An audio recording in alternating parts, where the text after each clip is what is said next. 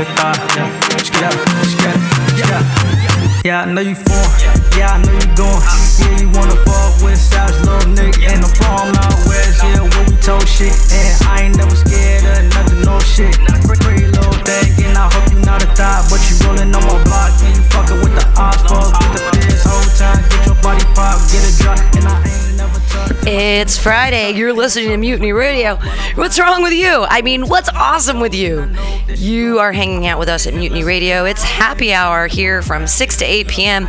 every Friday, bringing you the best of the open mic comedy scene here at mutinyradio.fm. We're all here. We're all hanging out. I hope you guys come down and visit us too at 278 121st at Florida Street. We do this every Friday from 6 to 10. Coming up at 8 o'clock is going to be Fantastic's Comedy Clubhouse. It's all Aries Get Rammed, headlined by Jesus. You better work, motherfucker. Uh, it's going to be a lot of fun tonight. So we're going to listen to some comedians right now. I'm super excited. I'm not sure who's necessarily here yet, uh, but we'll figure it out. Hey, we're gonna mess with the list a little bit, uh, only because I don't know who else is here, but I know who is here. And the first comedian who is, he just gave me a donut. He's wearing a beautiful pink.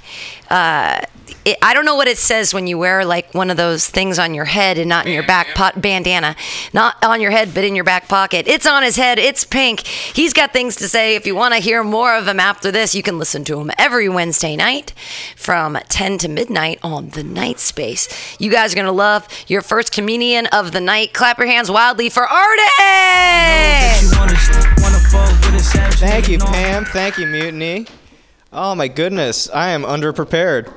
Uh, no, uh, work today was interesting.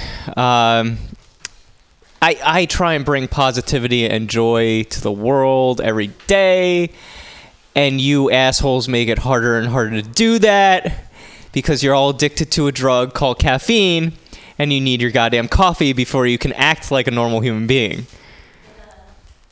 Uh, but work's getting really hard because I can't interact with my female customers anymore to check them out at the that, at the register, not to check them out, but to you know check them out.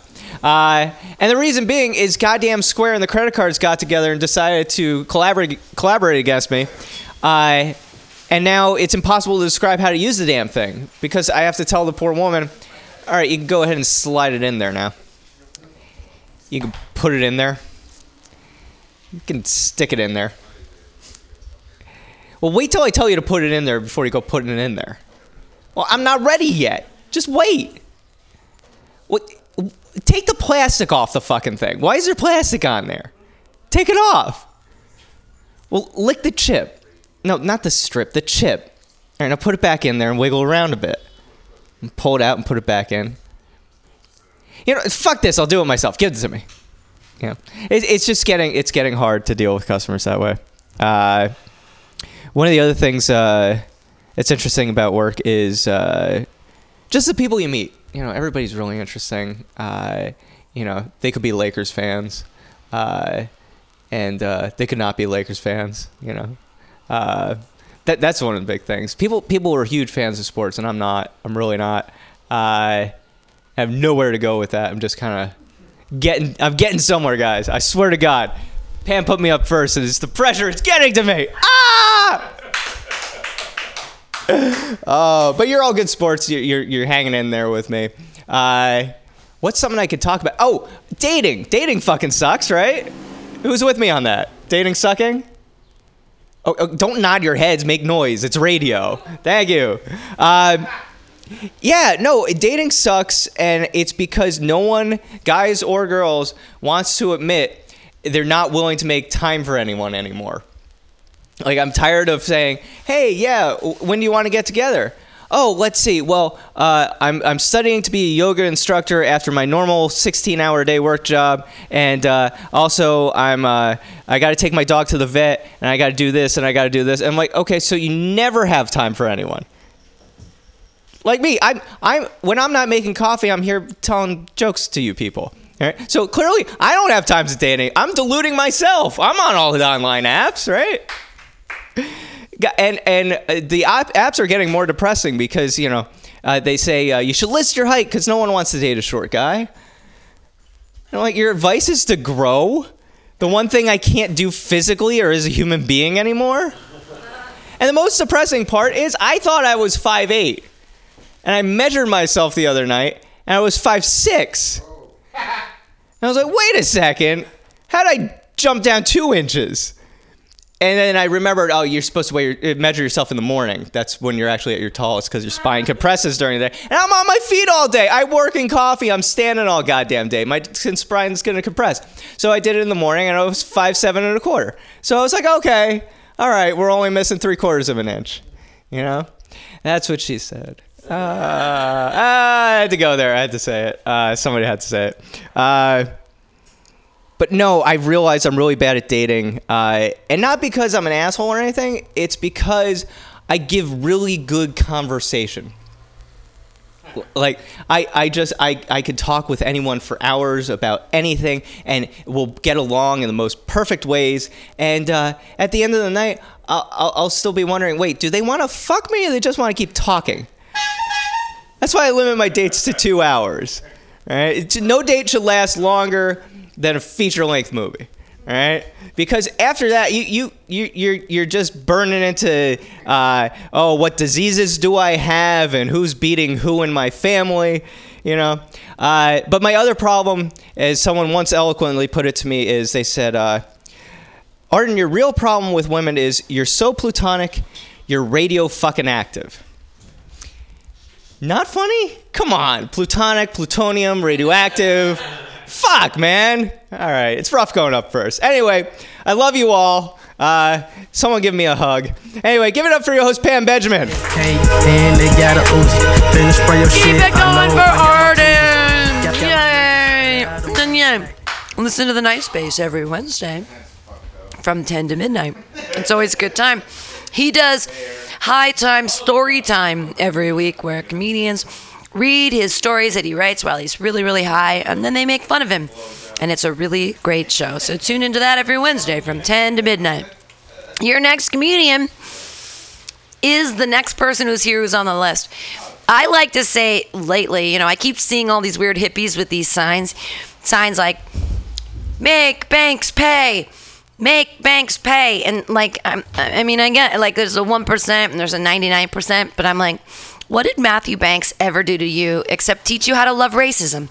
Everyone, give it up for your next comedian. It's Matthew Banks! You calling on my phone, you say, Am I running? And I be like, Yeah, shawty, know I'm running. like- Beautiful. What's up, guys? Love racism. I don't love racism. It just comforts me. I mean, it's a weird thing. I was like, I was doing some research today to back up my jokes, and uh, do you know that San Francisco is only five percent black people? Five percent, and it's decreasing like every day. I was like, "Holy shit!" Like a city, like their platform is like open-mindedness and like accepts everyone. I'm like, well, you don't have to accept that many. Like that is bullshit. Like where I grew up, it was half and half. Literally, it was half half black, half white, and we got along pretty well. I'm from Mississippi. And like I'm so sick of people saying that like Mi- Mississippi is like the most racist place and all this other stuff. I'm like there are a lot of racists there, but they're the loud, ignorant ones. It's like if I judge San Francisco on the like liberal psychos that ran around, like oh my god. Cause like growing up, like I was raised liberal by my parents. You know, they're super open-minded and chill and all that. And but all my friends were like conservative, and every time you even said liberal, they would be like, "Fucking liberals, fuck liberals." I'd be like, "They're like, what's wrong with liberals?" Like I'd never admit it because I was afraid they'd shoot me or whatever. But uh, uh, you know, I was like, "What's wrong with liberals?" And I had no idea what they what was wrong until I moved here, and I was like, "Oh, they're talking about the psycho ones, like." You know, the crazy ones running around with signs like I'm 42 and it's my dad's fault. You know, like, like it's not my fault. I think that's the mantra here. Like I don't take responsibility for anything. Like I'm a drug head and it's not my fault. Like I'm, I'm, I'm not angry about it. Uh, But I get it. I get it now. I finally get it. Like, like I like San Francisco. I mean, I could see how you would look at Republicans or conservatives and be like, "That motherfucker is a psycho as well," because that's what you see on the news. Like you see both extremes. You see the crazies, but there's a lot of sane people there. That's all I'm saying. That's all I'm saying. I guess. Uh, but yeah, I'm uh, trying to eat better. It's crazy. I hate it. I hate like salads. Like salads are the hand jobs of food. It's like it's the last alternative, and the only thing that makes it any better or worthwhile is, is some oil. Like it's, it's like the only way you're ever gonna get through it. You know, like you're just fucking sitting there shoving shit in your face, like constantly chewing and chewing and chewing, and like you get nothing accomplished. At the end, you're still hungry. Like, why would I want to do that? Like, the only thing to spice it up a little bit is to put more calories on it, and then you've just defeated the whole purpose. You know, it's like a hand job's probably not going to give you a disease unless you got something really raunchy down there. I mean, but other than that, you're probably going to be okay. I guess what I'm trying to say is I love serial killers. Um, I'm a big fan of serial killers. They like just blow my mind with their genius. Like uh, the thing about serial killers is I think they're better at keeping a secret than like anyone. I feel like I feel like you could tell them anything, you know? And like that's their the secret to their success. No pun intended, I guess. That that was not planned. That was the comedy gods just fucking spit it out of me. But yeah, like I mean they kill like, you know, 15 20 hookers and don't tell a soul. Like how could you go walk around with that kind of secret? You know, it's like I made Christmas ornaments out of her eyeballs last night and you can't walk around and tell Fred about it. Fred will be like, "This mother, I don't give a damn how good of friends we are. You're going to jail, mister." You know? So you can't tell anybody. Like the BTK killer, that dude killed people for like 20 years and never told a soul just tormented the cops. What a guy. But, uh, but there's this one guy, he's a Facebook killer. This dude I lost my respect for because he killed his whole family and then he posted it on Facebook to like creep people out. And they were talking about him and they were like, they were like, this guy killed his whole family and he posted it on Facebook for 150 of his friends and family to see. It's like no wonder he killed all those people. He's a fucking loser. Like he only had 150 friends. Like my God, I'd have killed myself afterwards. Like having 150 friends on Facebook is like the equivalent of having two in real life. And like, and like one of them is your mom. you know, the other one's like your pet frog or whatever the fuck you got. It's really sad. It's really sad. I have some compassion for the guy. Anyway, I think I'm going to take up knitting. Uh, I am, but I feel like it's way too uh, it's way too girly. I know gay guys that knit and they don't even admit it, you know? But I think if, if guys like knitted, I think it would tur- turn into some sort of competition. There'd be like the knitting Olympics and shit. The loop and swoop and pull or whatever the fuck they do. Anyway, have a good night, guys. Matthew Bang! Loop, swoop, and pull. Hop, skip, and jump. Become a serial killer. Yeah! Your next comedian. When I first met him in comedy, he actually sat in the back of uh, what used to be. It's now called Playland, but it used to be a, a comedy club we used to go to. And he would wear leather gloves and he would pretend to wring his hands in the back as if he was squeezing a woman's neck.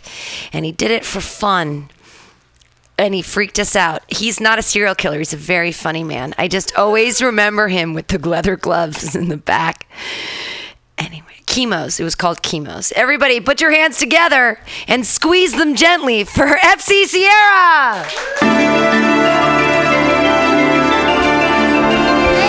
Going up in front of Dro! Oh, yeah! Sorry, Dro! Somebody signed up two minutes too early.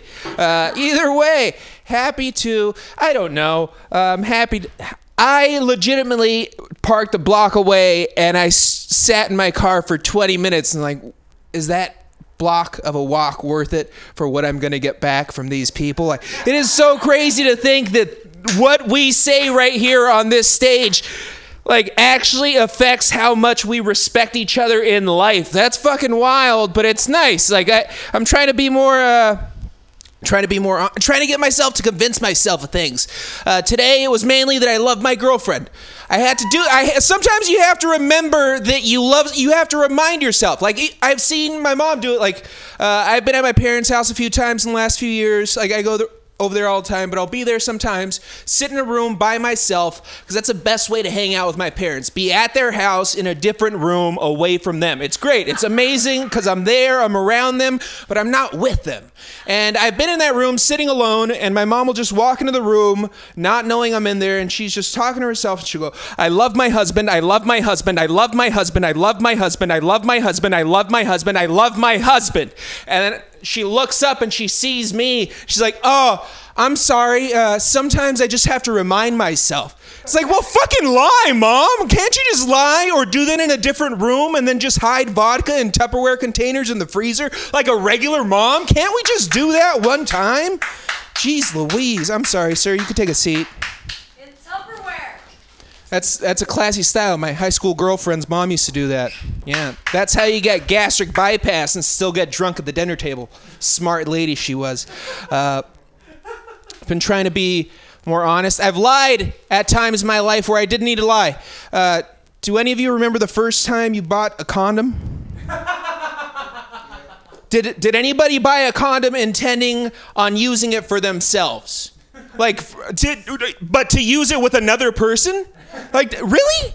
That is the most confident fucking move I've ever heard in my life. The first three packs of condoms I bought was just like, all right, I'm testing these things out. I need to know how they work and how I work with them. Like, I'm not gonna, I'm not gonna be the guy that pulls out a condom, finds out that I leave half of the end on the other side. I don't want to choke up on it. So I had to get my size and situation. But I was 13 years old, about 245 pounds, about 5'6", uh, when I bought my first pack of cock. I wasn't a good 245, 5'6", either. It was more. It wasn't like, hey, this kid is strongly built. Go give him something to lift around. It's more just like, hey, kid, why don't you take a seat? Uh, this walking thing seems to have gotten to you. Uh, and so I went to my 7 Eleven right around the street from my house, and I got the condoms, and they were the regular condoms because I it was the third time that I bought the Magnum condoms because I wanted to embarrass myself to me.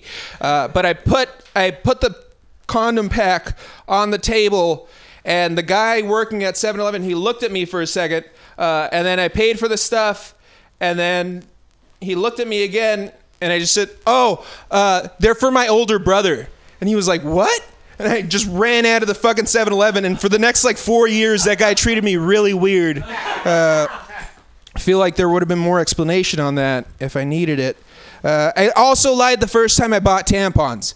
Uh, also, not intending on using them just for myself, but I. Uh, it was one of those situations you become a good boyfriend when you're with someone. It was three years ago. Bought my first pair uh, pair of tampons, like they're Jordans. That's not what you call. I bought my first box of tampons, and it was just basically a good. She was at the house. She was in pain. There was been a hot water bottle on her stomach for like four hours. There's like five pairs of panties hanging on the dryer rack. Just like, you know, I could help out this situation. So I went to CVS and uh, I don't know because it was my first time buying tampons and also not just running past the aisle when I you know went into the tampon aisle and i don't know if the guy making the tampons that day decided hey i'm gonna get fired i'm gonna I'm going to design a box that says whatever the fuck I want. Because the three different levels they had in the tampons went from heavy flow to light trickle. Like, I, I don't know about women's vaginas very well, but I don't think we should be justifying women's vaginas or comparing them to like leaky faucet situations.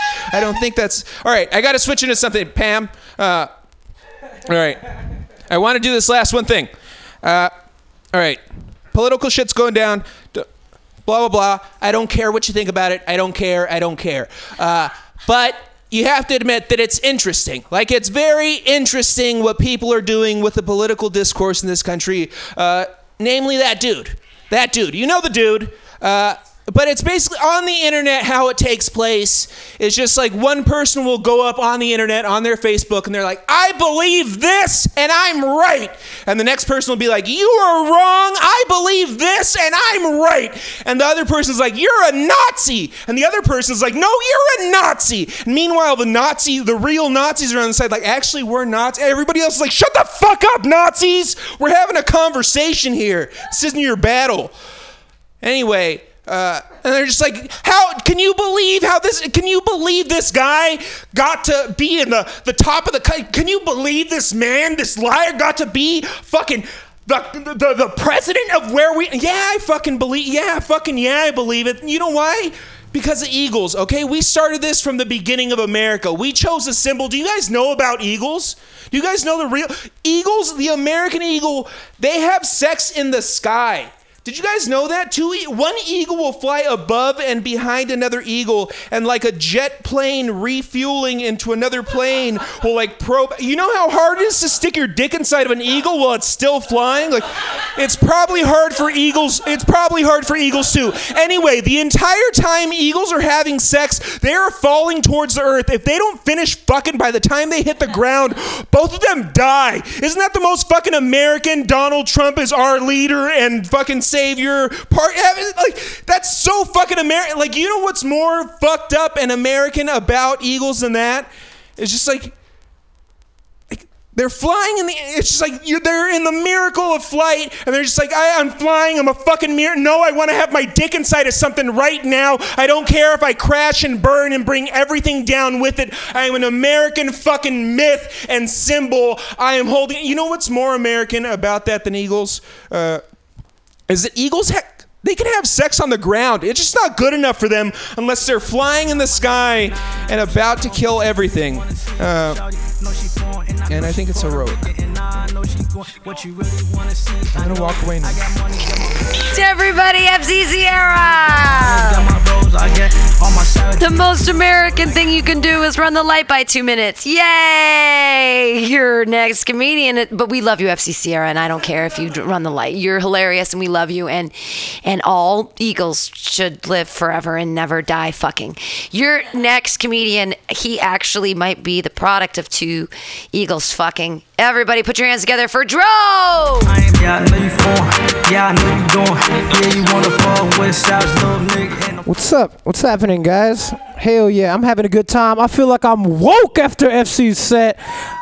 I just realized we finally found the racial slur that actually offends white people, dude. Nazis. Oh my God, I wish I would have known that sooner. I don't know. Now I'm, I'm really interested in that. Uh, what is it? Matthew was talking about how there's no black people in San Francisco. He's right.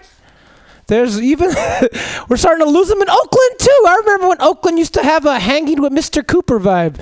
Now it's like hanging with Danny Tanner. It's fucking awful. I grew up watching a lot of TV. I watched a lot of Saved by the Bell. There's always that one episode where AC Slater finds out he's Mexican and it ruins his day. That shit hurts, dude. That shit hurt my soul, but it also taught me a lot about life. Like AC Slater, dude, he was his dad was in the army. He was the best football player, best wrestler at Bayside High, and he still he still only managed to get to the same college as Zach, dude. What the fuck, dude? Shit taught me a lot about life. It means if a minority, you gotta work three times as hard to be at the same level as a white dude that doesn't care. I don't know. That's funny. it may be funny for you, Pam. You're on the side that's winning, dude. Oh, life. Life. Dating's hard? I don't think dating's hard. I think it's rough. I guess it's the same thing. But it's not as rough as actually being in a relationship because every time you get in one, at one point you have to get out. And I'm just saying that because I just got out of one and I feel like I'm at an Instagram war with my girlfriend about who's having the best time post breakup, you know? And I'm losing, Arden. I'm fucking losing. I'm cheating and I'm losing. I go to fancy restaurants and take pictures of other people's foods, dude. That shit sucks. Just as bad as this set. I don't know. What do I want to talk about? I uh, shit. I'm trying to step up my game, y'all. I've been reading a lot every day. I read the Chronicle because I get up before my neighbors. And you know what, Arden? There's a lot of talk about the government spying us over our cell phones and our TVs. All my friends are nervous. They're all scared the government's watching them have sex and do drugs. You know what, Faco? I'm scared the government is watching me freestyle rap.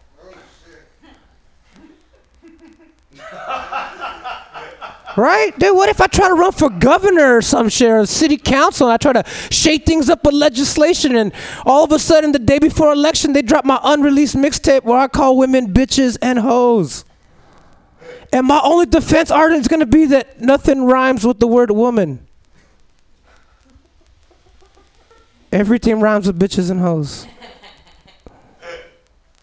Oh, what if I lose my street cred with my whack ass rhymes, dude? What if I lose my street pass because I rhyme the word lyrical with the word miracle all the time? Such awful thoughts, dude. I don't know. What's up with your life, dude? I got robbed. you got robbed by who? Some random assholes in Oakland. See, you were on the Mr. Cooper side of Oakland. You should have been on the Danny Tanner side. so stupid. Ah. Solid callback. Yeah, baby, I'm still learning. Gathering up that XP to properly level up. I feel like now I feel like a senior in high school with this comedy scene, dude, where all my friends keep graduating and I keep getting held back. oh hell yeah, that's a familiar sound, dude. When I was a kid and I heard that noise, it was like time to get popsicles. I was like, oh fuck, possibly corn. I don't know. oh god, I wanted to end with the banger, but you know what? you don't deserve one. nah, you probably deserve one. I- but not from me. oh, that's all I got to say about that. My name's Joe. Get yourself shot. Record with my niggas. Bro, go Warriors! Yay! He's wearing a Lakers hat. Ah! The Warriors are the best team now that Stephen Curry remembered that he is Stephen Curry. Sometimes he forgets that he's Stephen Curry, and I have to yell and I have to say, You're Stephen Curry! Did you forget? And then they get better again. Your next comedian knows who he is all the time. He makes great, great sketch comedy that comes out every Friday on the YouTubes. Clap your hands wildly for Ashton Tate! And up a 15 Christiana. Know you opposition niggas. I Hello. What's up? You. Uh, losing loved ones. No one wants to do it. Whenever it happens, people will say, uh, don't do anything that'll make them turn over in their grave. They'll say you should give money to the poor, do community service, but never just buy a smaller coffin for them. Works its way out. Uh, I did realize that um, a good sign of being a mature adult is if you can watch a movie and a sex scene happens and you don't immediately think that there should be another camera angle. It's like I'm cool with them going to a diner after this. This is fine. It's my favorite position, the old diner position. Uh, I've never tried bondage. I don't know if anyone else here has tried it. Seems like uh, I don't know. I just don't want to go the whole thing. You know, I don't want to. I guess there's other forms of bondage. You don't have to get pegged. That's uh, you don't have to do that. Is that is that bondage? I don't know, but it's not. Okay, maybe I should, maybe I should try it out then. This is uh. Yeah, I mean, I don't know. It just seems like you can't like start out easy. You know, you can't like have your shoes on tied together. That's not a. It's not a form of bondage. I don't think. Um, I realize that uh, I'm gonna stop listening to music when I'm walking around the city. I just feel like it sets. It makes us feel. Well, I'm speaking for myself. It makes me feel like uh, too cool than what's really going on in my life. You know, like no matter how good of a song I'm listening, I'm not to be in a music video. I'm just walking to a job that I don't like, and I feel like that reminds me. That keeps me out of my realization that life sometimes isn't great. You know, the song's not going to help that. Because uh, I saw this guy on the bus and he was listening to Drake. I was just watching his phone because I was bored. And, uh, and then he started texting, and his girlfriend texted him. She was like, I don't think we can do this anymore because no matter how much I say I love you, I feel like you're never going to do the same. And then uh, he just wrote back, like, one day you'll understand. And uh, that's not that's not really that good, you know. That's like a that's a good rap lyric, but in real life that doesn't make any sense. It doesn't because there's uh, online dating. She's just gonna go find someone else. Um, thinking, uh, I'm a big fan of the James Bond series. Yeah. Uh, whenever they talk about replacing James Bond, there's always the connotation that they may have a black James Bond. But to me, yeah, it's like I don't know. It's just the idea of how am I supposed to believe that he's like you know jumping over trains, running through gunfire, and crashing through kitchen windows in a suit that's a rental? That's okay. It's fine. Probably not going to do that one.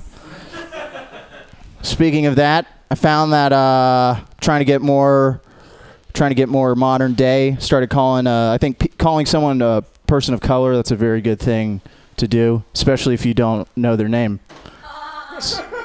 It's, a, it's, it's a very, yeah.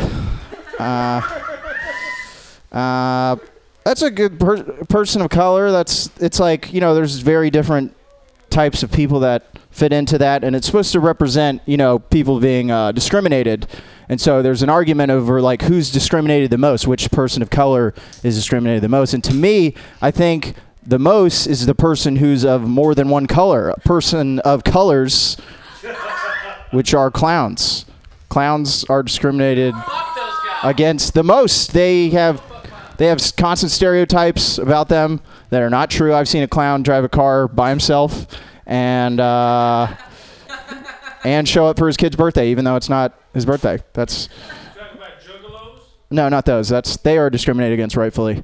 Um, but yeah, it's cool. Um, I think there's. I realize like uh, if you're if you're dating someone, there's certain things you shouldn't tell them. You know, honesty is always the best. Whatever. But uh, because I was reading this book that was really that was uh, really old. It was really old looking, and it was a big book.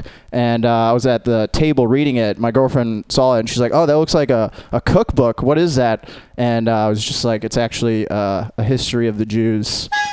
And so, uh, who who feels bad now? I felt bad reading this, but you just said that. Okay. Um. So you gotta lie. Always lie. That's what uh, that's what my dad always said before he left. Um. So got to, gotta do something about that. Uh, what else is there going on with me? Uh, tried. Um, hold on. I feel like there was one more thing. I feel like you guys, you guys came for a show, and God damn it, I'm gonna, I'm gonna put it out there. Uh, shit. Oh, okay. So, uh, trying to get in shape. So I started uh, building a home gym at my house, but the only thing I have so far is an old man who walks around naked. Uh, so I feel like I got to get that locker room figured out. But uh, thank you very much. My name's Ben Ashton. Have a great weekend. Ashton Tate, bringing together the united colors of Benetton. Yes.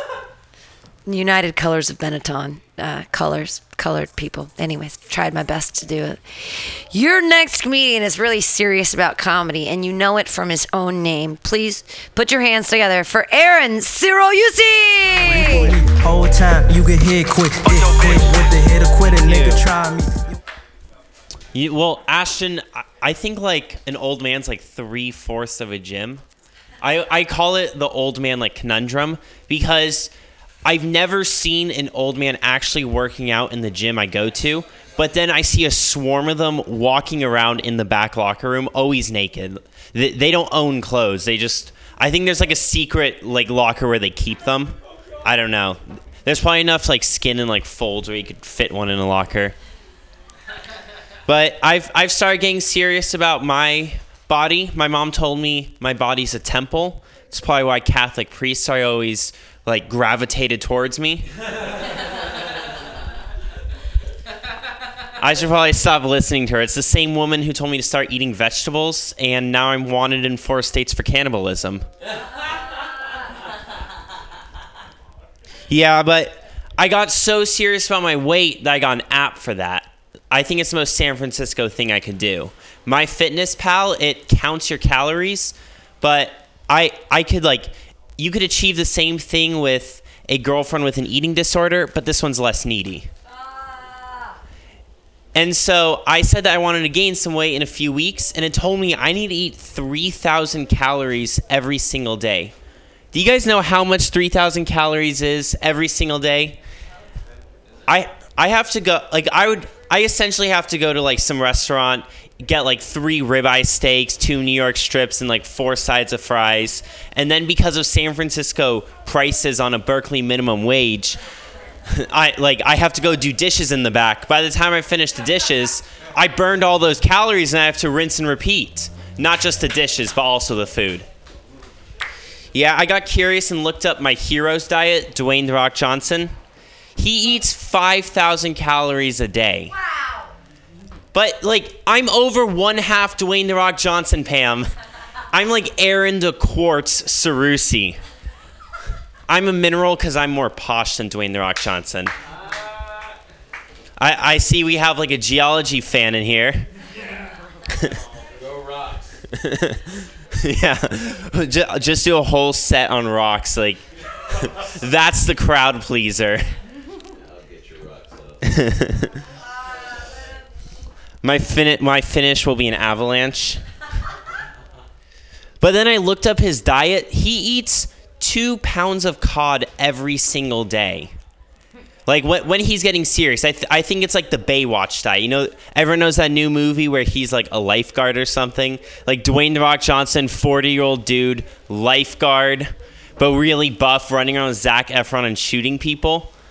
I, I don't know. I don't. Just, I'm a huge fan of Dwayne the Rock Johnson, but I feel like there's so much cod inside of him. Whenever he goes to a fancy restaurant, he inseminates the caviar instead of eating it. Yeah, just gotta get serious. But I have to say, gyms suck.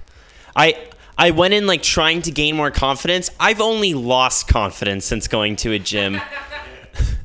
like, what like the rule? I go to a rock climbing gym, and the rule is for a rock climbing gym, whatever you can do, like however well you can climb, there's a kid half your age that can do it three times better. And so I've never rooted for a kid to fail in my life until like these past six months I've been going. Like I'll see this like little girl trying to climb this wall and she can't because she's like three feet tall, and I can do it because I'm six feet tall and no other reason.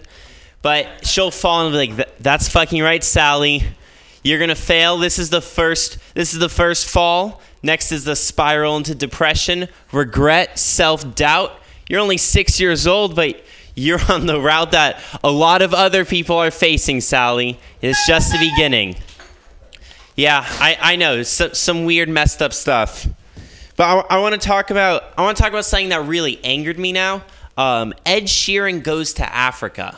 That was that was the title of this Facebook video I saw someone share. They're like, "Look how great he is." So it's this like 6-minute video of Ed Sheeran. He goes to actually Liberia. I looked it up, but it just says Ed Sheeran goes to Africa, the entire continent. But th- that first of all, that part pissed me off. But also, like, the entire video was like still shots of Ed Sheeran like posing with little starving African kids. There is one where he was. It was like this frame of him just crying, and. What says white privilege more than when you go across the Atlantic Ocean to take photos of you crying next to starving African kids that have reasons to cry? Like, there is nothing. I, I think Ed Sheeran has like set the new bar for white privilege. But I'm Aaron Cerusi. Thank you guys. Never lacking, never lacking. Aaron Sarusi, everyone! Yay! It's great when um, white people cry in Africa because then the flies finally have some water to drink. Your next, I mean, no one else, see that no one else has any water. See, that's how that, that works. Your next comedian, Stefan's not here yet. Oh, there he is. I didn't see you from the back of your head. I have all of your Dark Tower series books in a bag. Oh, seriously? Oh my God. He's not about to read them again. He doesn't love Stephen King as much. I love Stephen King so much that I just read his son's first novel called Double Feature, which don't read it. I read it so that you don't have to. It's not that good. Uh, he's not as good as his father. Now, your next comedian, I assume, is better than his father because his father doesn't do comedy, which means that he's way better than his father. He's a very, very funny man, and if you don't clap, I'll beat you up. Everybody, it's Stephen Massey!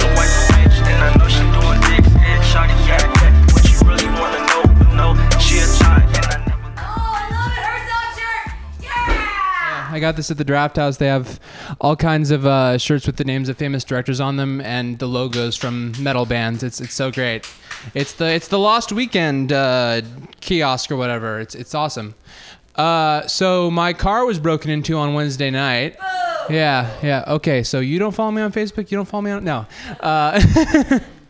Uh, yeah, it sucks. Um, and you know, I'm, I'm just sort of dealing with all that shit right now. It's it's a big barrel of laughs. Um, but my mom You know, I love her to death, but like I came home and I'm like I'm just an absolute mess. I'm I'm just like feeling like so such so idiotic for having left my stuff in the car and left it. And like she's trying to console me and she's like, "Stefan, you know, people we do dumb things every day. Don't worry about. Come on. The other day I walked into a pole." Yes, mom, because you walking into a pole is totally comparable to me getting my laptop stolen. That's totally on the same level. Uh, I've had uh, I've had bad luck with cars over the years. Um, I got T-boned in uh, my uh, my last car a couple in a couple years ago, uh, just because of someone wasn't looking at what they were doing. Um, I think my, my favorite story involving uh, a, a former car of mine though is uh, so I was uh, I was house sitting for my grandparents while they were out of the country. And I got home one night. I got back to the house, and like right as I uh, pull into the driveway, the battery dies, and it's like 11 at night, and I'm exhausted. So I'm just like, all right, whatever. I'll just call a tow truck in the morning, and they'll and they'll give me a jump.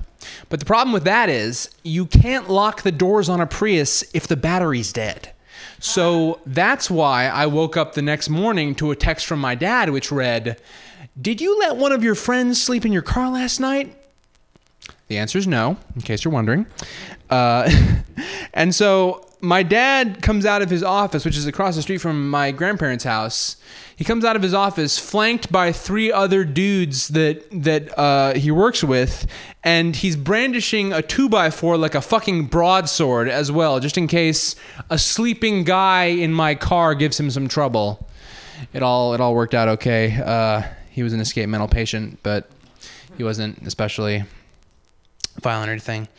Uh, so those of you that know me uh, might be a little surprised to learn that I used to frequent a BDSM dungeon.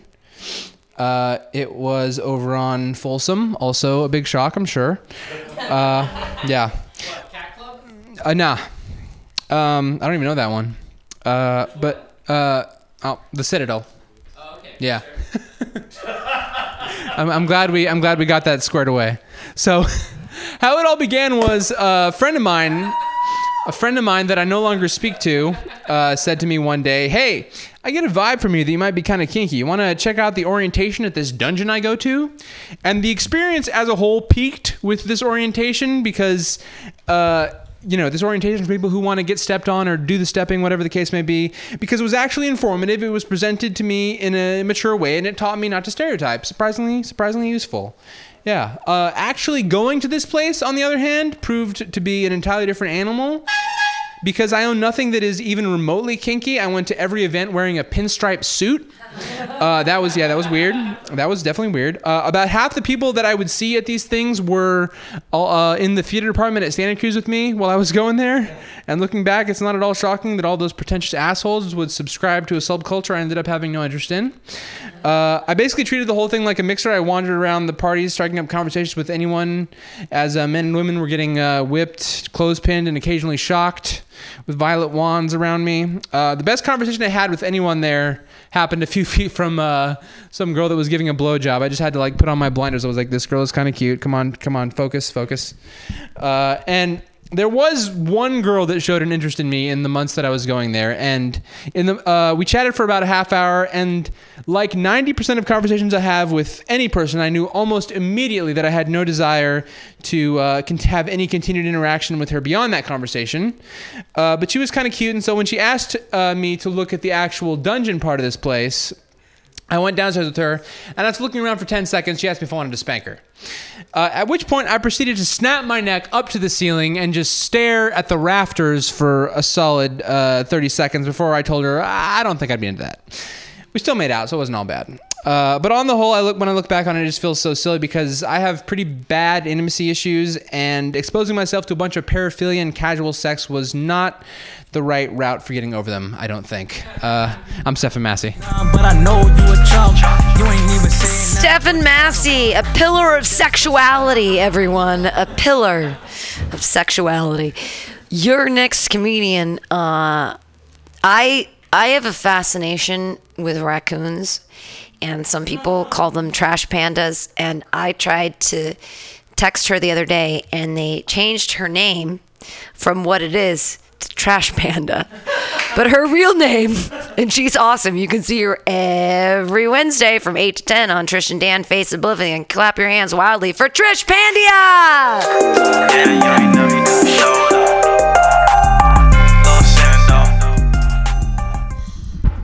So it's actually really funny because in elementary school they would call me Trashna. So yeah, it's okay.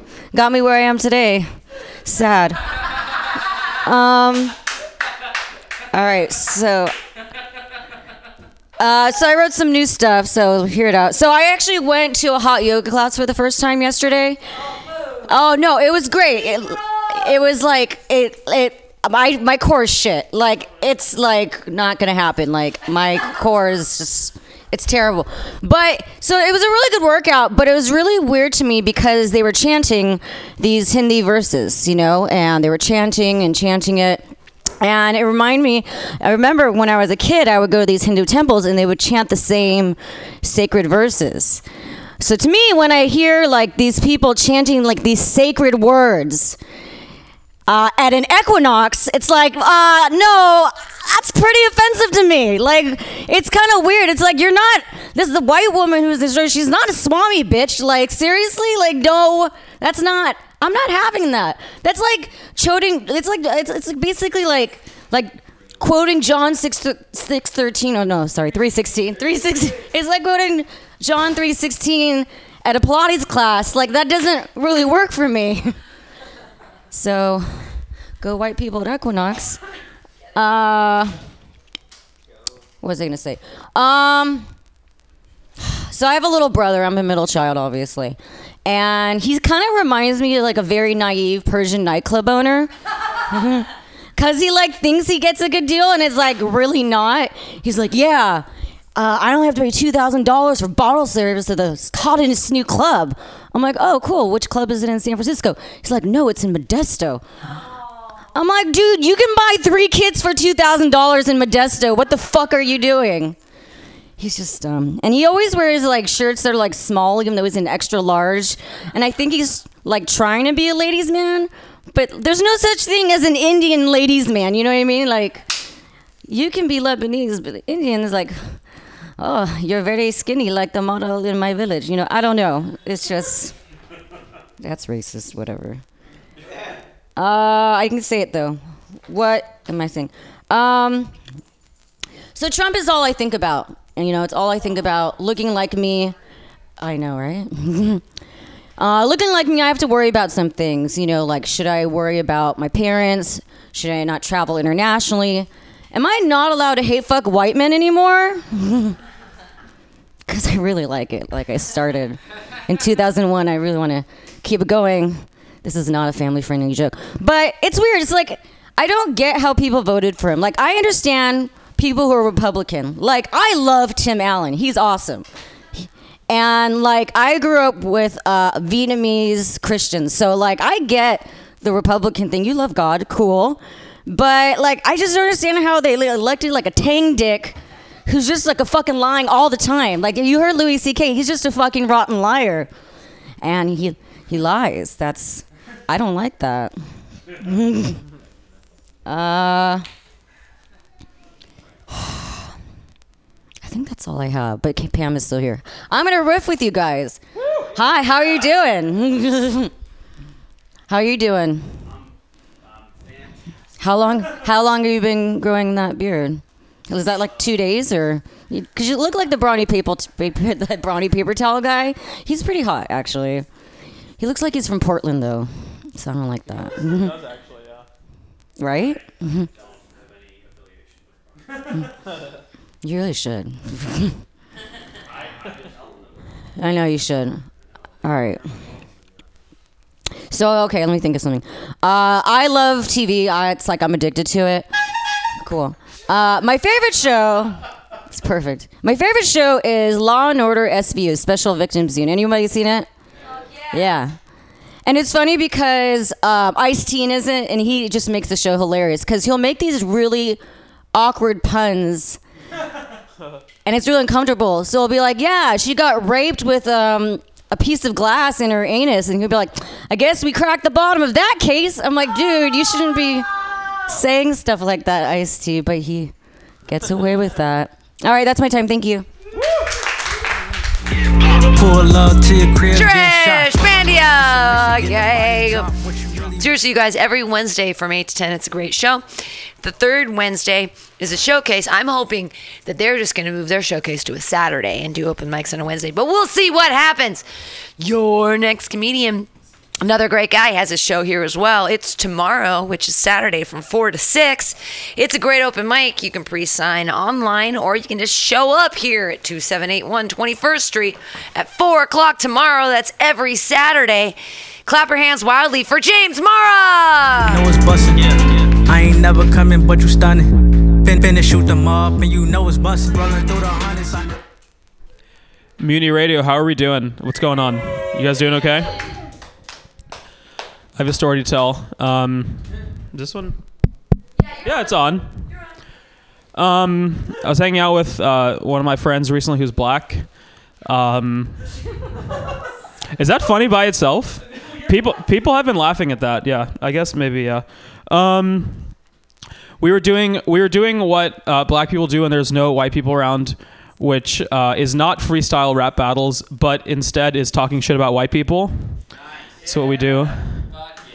And um, yeah, you, um, and and he was saying some pretty he was saying some pretty rough things. You know, we we, we were touching on all the all the main topics. You know, slavery, colonialism, the recent Kylie Jenner Pepsi ad. You know, all the big ones, all the big things. Um, and I was like, dude, so where are you from? Because I thought he was going to be from like New Orleans or like Georgia or something. And he goes Seattle, and I'm like Seattle. Holy shit! You must not. You must really not like white people, because those are like the best kind of white people. You know what I mean? Over there. That'd be like if you were hanging out with some like rich kid, and he was like, "My parents are ordering delivery pizza again." And you're like, where do they usually get pizza? And he's like, Round Table. It's like, dude, that's the best pizza. You know, like you can't be pissed off about Round Table. I think that's really. I don't have an end to that story. That story is not really going anywhere. Um. Oh no, there, there's it's going somewhere because yeah, because like I mean, white people here, like like white, honestly, West Coast white people are not just round table. Those are like Michelin star white. You you know, like like it, it's so like like white people out here would get mugged by a black person. And as they're as the black guy's running away, they'd be like, "You need this more than I do," you know. Like these are this is great white people out here. Um, it's a whole it's a much longer joke that I'm working on. I only have the first half, so we're just gonna end it right there. Um, anyway, I graduated from college not too long ago. Um, yeah, you know. Um, can we agree that two things? That's one of the louder p- pisses I've ever heard. Second, oh, is it? Okay, that explains it. Um, the second is, uh, can we agree that like frat dudes who like try to get with girls, like take advantage of girls that are way too drunk, or just like the waste, like the worst kind of guys out there? Like, can we agree on that? Like, I think that if like you see like a frat guy that's like with a girl that seems way too drunk, we should just be allowed to like tase them. You know what I mean? And and like if they if they don't end up being that drunk, like oh like oh well, you know, like no one's like it's not that's not the worst thing ever. Cuz like best case scenario, you like prevent a rape, right? And worst case scenario, you just like tase an innocent white guy. And that's not like the worst thing that's ever happened ever. I, I'm sorry, it's obviously not great. It's obviously not great. Look, it's not it's not great, right? I agree with you that it's not great. But like like black people get shot and killed all the time and society works just fine. So I think a few tased white people we can handle. Um, unless obviously they start like organizing, you know, like bro lives matter or something, something, something like that. They start like shutting down the Bay Bridge and shit. That would be terrible. There's like traffic and stuff. And uh, you know how, so you know how Black Lives Matter has the shirts that like say like Trayvon, Tamir, Mike, and then Bro Lives Matter would have Chad, Chad, Chad. The joke there is that all, anyway, that their names would all be Chad. I don't know. All right, whatever. How are we doing? I- I haven't heard the, the thing yet. Um, we can do a, a whole nother one. Uh, I, w- I would want to do a joke that's not only about race, but I don't have any other jokes. So I'm going to do another one. Um, guys, uh, I, I realized in an early age that uh, talking back to your parents without getting your ass whooped was something that only white people could do. Okay? Um, I had this one friend growing up, this one white friend. Uh, just to be clear, I had more, much more than just one white friend. I clearly had a lot, given what you see here. But uh, a lot of white friends growing up. Uh, I was at his house one day. He said uh, his dad was like, "Clark, you need to clean your room," and he said, "Fuck you, dad," and walked right past him. And then his dad looked at me, and I was like, "Oh shit, what's about to go down?" And his dad just goes, "Well, he's in a mood, isn't he?" And that's it. That was the only thing that happened. And um, I was shocked. I was like, I need to tell this. I, I didn't know you could talk to your parents like this. I need to share this brilliant news with my black friends. Okay, I need I need to inform them about this. So the next day I was hanging out with my black friends, and I was like, guys, next time your dad's talking shit, next time he's tripping, say fuck you right to his face and walk past him. He will respect you as a man. It'll be extremely cathartic. And your da- and your mom will tell him that you need space. Do you guys know what happened to those black kids after they took my advice? Nothing. They didn't have dads. Guys, I've been James. Thanks. With my niggas, I don't even trust no bitches. He can be your token black friend. Yay! Just kidding. I, we're not into that whole thing, but you can come hang out with him every Saturday from 4 to 6 on James and Austin's cool show. Tomorrow, 4 to 6. Good times. Don't miss it, you guys. Right here at Mutiny Radio. It's awesome. Uh, your next comedian. Hey, if you're gonna clap, don't worry about it. Actually, tie your hands behind your back, and uh, maybe get some duct tape, put it over your mouth, and be excited because that might be one of his fetishes. Is you being excited behind duct tape? Put your hands together. Try your best for Ken Suzuki. Keep a small circle, just keep it right on me. I don't even keep outside, right by me. I don't even trust them. I. Always on with the stirring intros, Pam. Thank you. Someone mentioned Ed Sheeran earlier. And I was like, yeah, Ed Sheeran. Who knew that uh, Smeagol and Ron Weasley had a love child? This set isn't for me. I'm gonna bomb on stage like I'm the president, dropping bombs in Syria, folks. Making my political project. Speaking of politics, uh, anybody here drink High Life? Yeah? Look, the High Life is considered like the champagne of beers, which is perfect for me because politically I've always considered myself more of a High Life capitalist than a champagne socialist. And um, Hitler ruined a lot of perfectly good phrases, don't you think? Like, I don't know about you all, but when I'm at work and I propose a solution, I expect it to be final. Studying history, studying the occult, studying the history of the dark arts. Right now, on the I'm on that I'm on an era of the dark arts referred to as the Harlem Renaissance, and can't wait to get to the '80s. I'm breaking. Um, I don't know. Talking about sexes and fetishes. Been thinking about coconut oil a lot here, and uh, it's used for everything, isn't it? Right? You can put it in your hair, sunscreen, moisturizer. Where's the coconut oil-based lubricant? Get to work, vegans.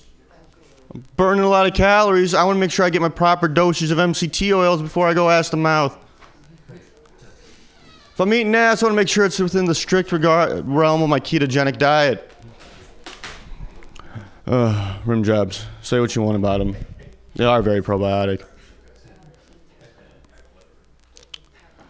Oh, so I, um, I'm getting into polyamory, or polyamory, or as I call as I call it, the X Games of juggling. And um, currently in a polyamorous, I cannot talk to. I'm currently in a polyamorous relationship now, which just means I'm seeing her and all of her issues. And um,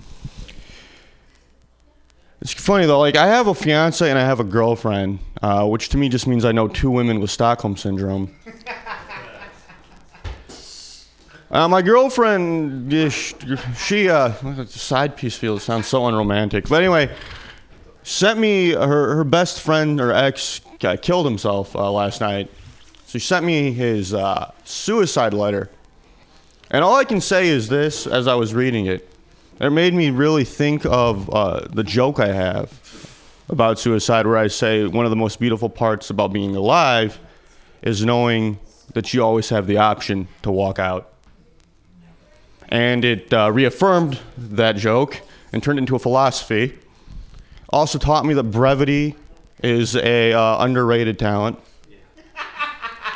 I mean, it's beautiful and all, but purple prose and a suicide note, really? This is your magnum opus. And this is what I gotta remember you by. The suicide notes. And if you're gonna go through all the hassle of writing a manuscript, at least give it to an editor a couple times.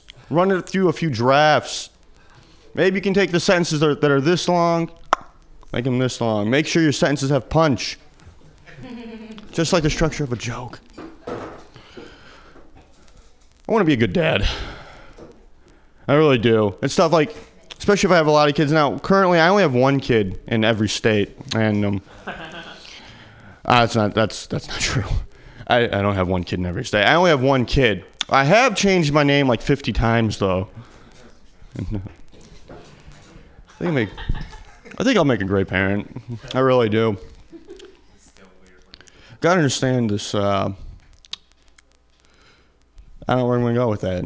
Going to parenting, monogamy, something, something. What do you do though when your kid finds out about your fetishes? You know, like one day it's late at night, it's midnight. He's trying to, I don't know, he's trying to sneak out to go bang some girl he met, and he sees the door ajar and he sees you choking your, his mom. What are you doing? And he goes, "Whoa, whoa! There's a whole new level of kink that I never descri- learned about here." Whereas, and if and because then you gotta you're, you're then you gotta like be you gotta hide your ropes, you gotta hide your handcuffs. You don't want to share that, especially with your kid. That's just gross. You know, it sometimes pays to write out what you want to say on stage before you get on stage. It's like a suicide note, really. If you're gonna do it, you want to make sure you put it through at least a couple of drafts. Figure out how to give it punch. Uh, bye. Like that. Tryna shoot. Put it through some drafts. Give it a punch, everyone. A punch in the face. Ken Suzuki. Yay! Yay! And then yay! Your next comedian.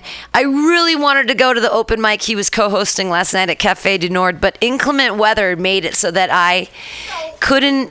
I couldn't get there. It was too rainy and too difficult. Uh, but he is neither rainy nor difficult, and you will enjoy his jokes right now. It's Ian Levy. And we still winning.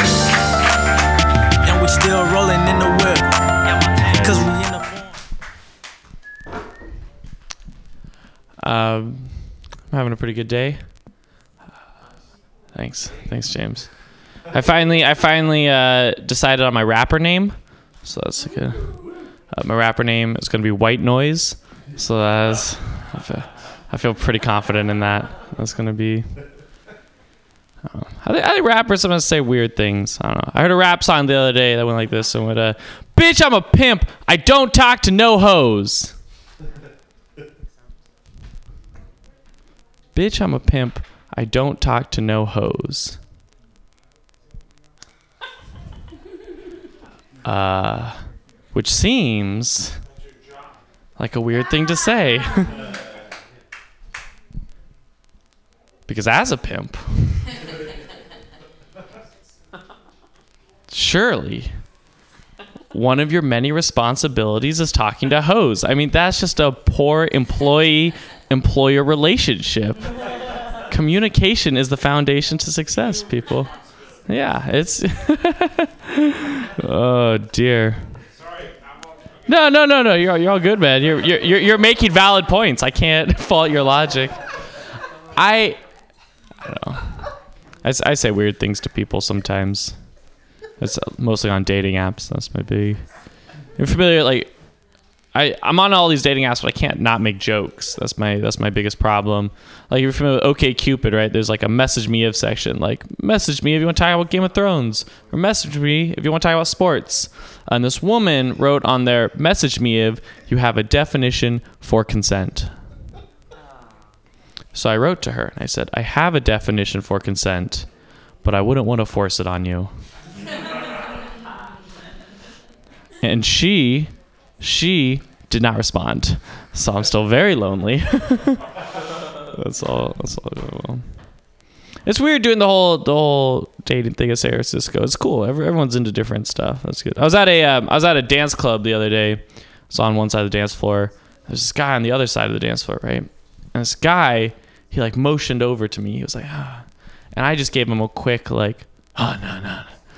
and he kept motioning over to me, and I think he just thought I was shy or something, and, didn't tell that that wasn't my thing. And I didn't know how to communicate with him. I didn't want to dance with him across the because I can't at a dance floor. You can't just yell like I'm not gay. like that's not a good look. But it's also hard to yell a more nuanced opinion of I'm not gay, but I support your life decision. My decision sounds like a like I know you're bored now. I'm sure you're a good person. Well, you can be a bad person and gay. They're not mutually exclusive. You Milo is. Uh, never mind. It's. I'm just. I don't. I'm not interested in what you're offering. I don't. I've never tried it. As maybe I didn't experiment enough in college. Maybe I never found. No, thank you. That's hard to yell over Destiny's Child. Um, I think I was gonna. Um, I think that was most of the material I wanted to try. So I think I was just gonna do a little bit of crowd work, and then that, that just. We'll, I'll just. I'll just. I'll just intro into some crowd work, and then. Yeah.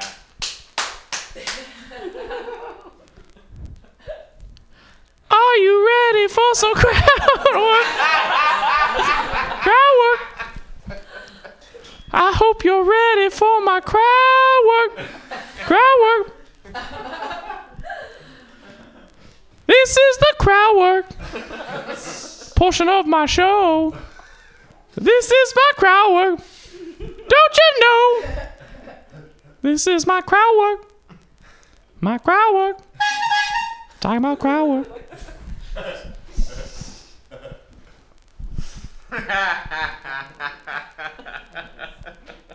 This is the crowd work. Don't you know? This is my crowd work. That's a show. I'm gonna talk to you, you, you, and you. We're gonna talk about being a man, woman, or Jew. This is my crowd work. My crowd work. Maybe I'll ask you what you do for a living, and you'll say you're a firefighter. And then, if you're also a lady, I'll say, that's why you're so hot. That's just misogyny. Misogyny. That's how you do crowd work. Crowd, just general misogyny. Misogyny. This is my this is my crowd work. Just just for the for the sake of the bit, really quick. If you could just just honestly, honest no joke. If you could just tell me what you do for a living, sir.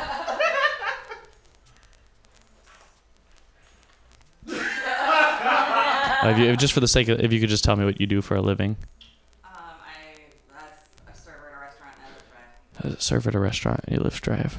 You kill. so, so serve at a restaurant and you Lyft drive. Got nothing. This is my crowd work.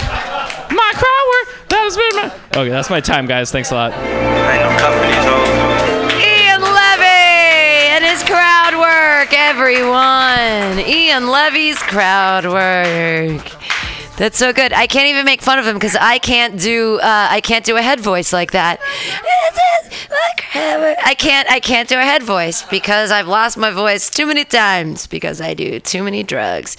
Your next comedian, he's gonna roller skate his way into your heart. He isn't even wearing roller skates right now, but it doesn't matter. Just imagine him in roller skates. He's four inches taller when he does that. Everybody, put your hands together for Matthew Quirk. She love me, or she tell me that. And I Hey, tell her, give it no, up for no, White Noise, spitting those sweet rhymes about crowd work. I mean, I followed a musical act once, but I never followed a rapper, man. This is a new experience for me.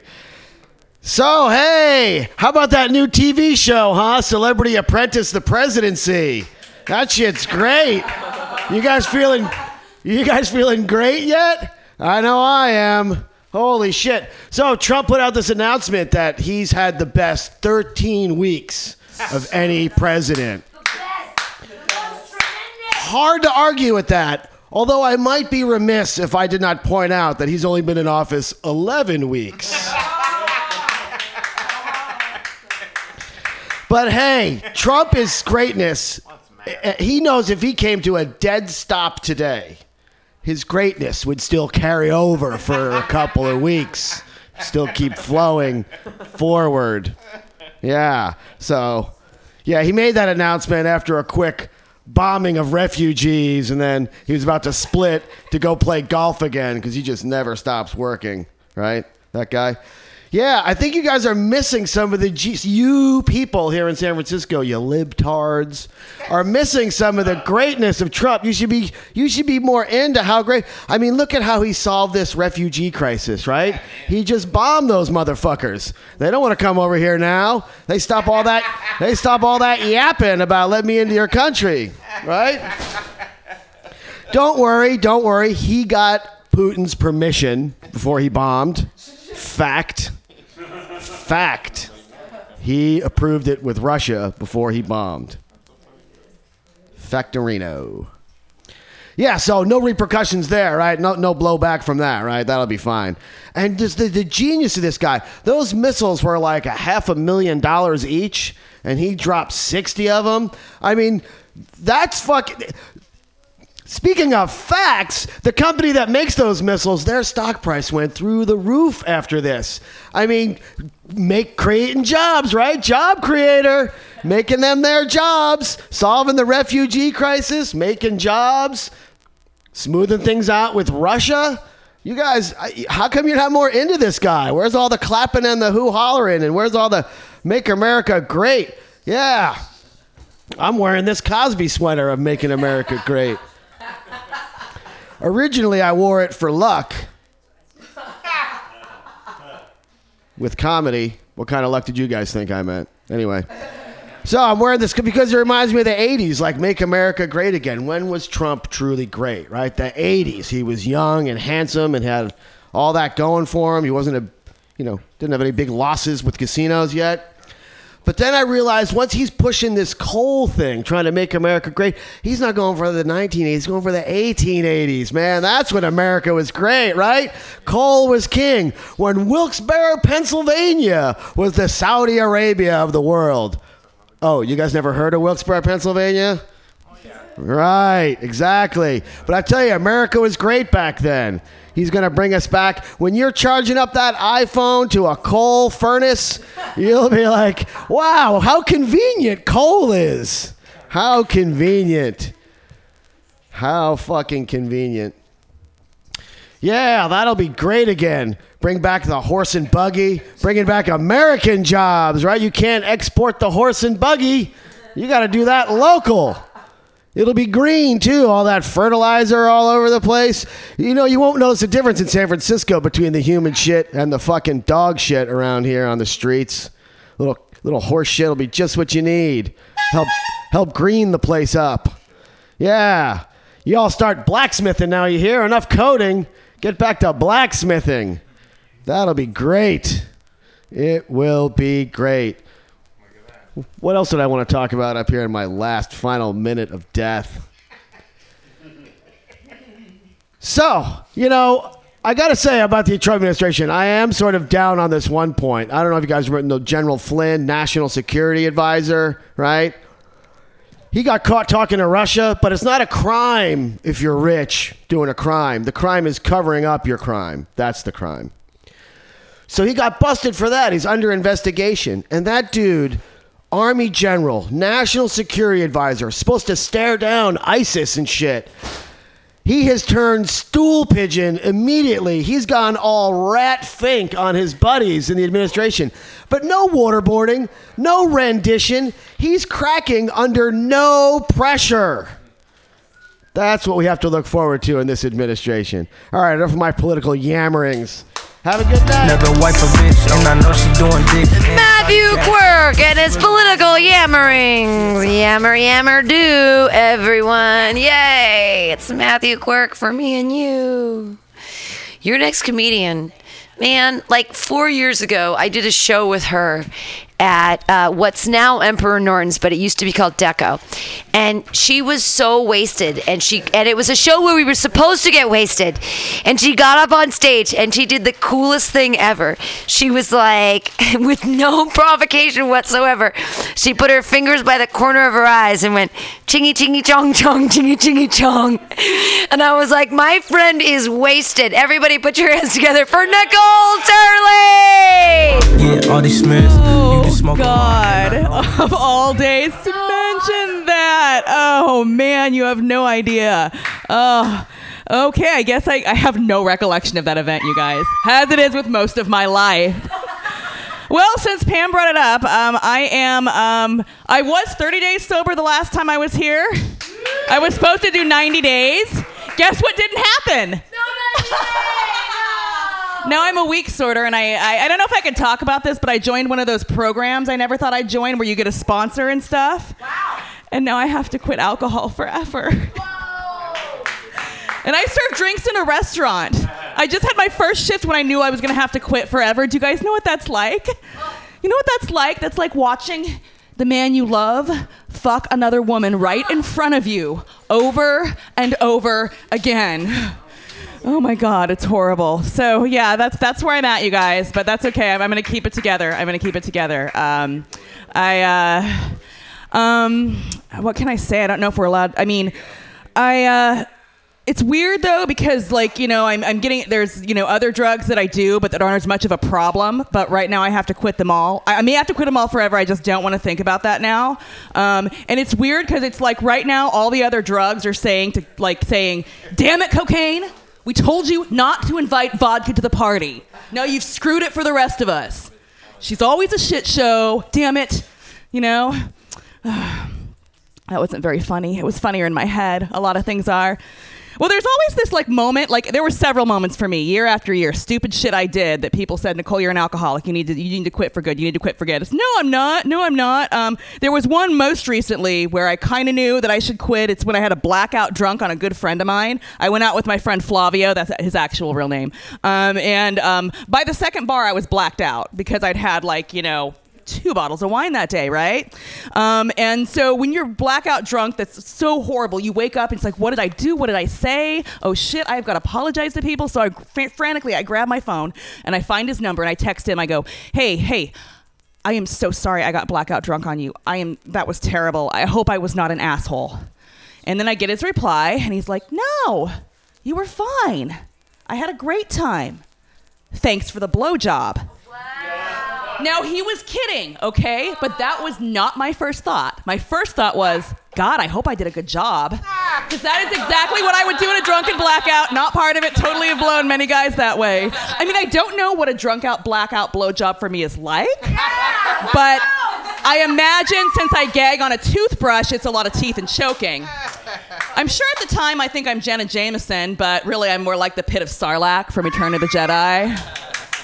Uh, so- but, I, but I didn't give him a blowjob. Things could have gone really bad for Flavio, but he's alive and well and still has his dick. All right. God, I really got to get something in my life besides drinking, drugs, and dick, you guys. This is sad. Maybe that'll happen. All right.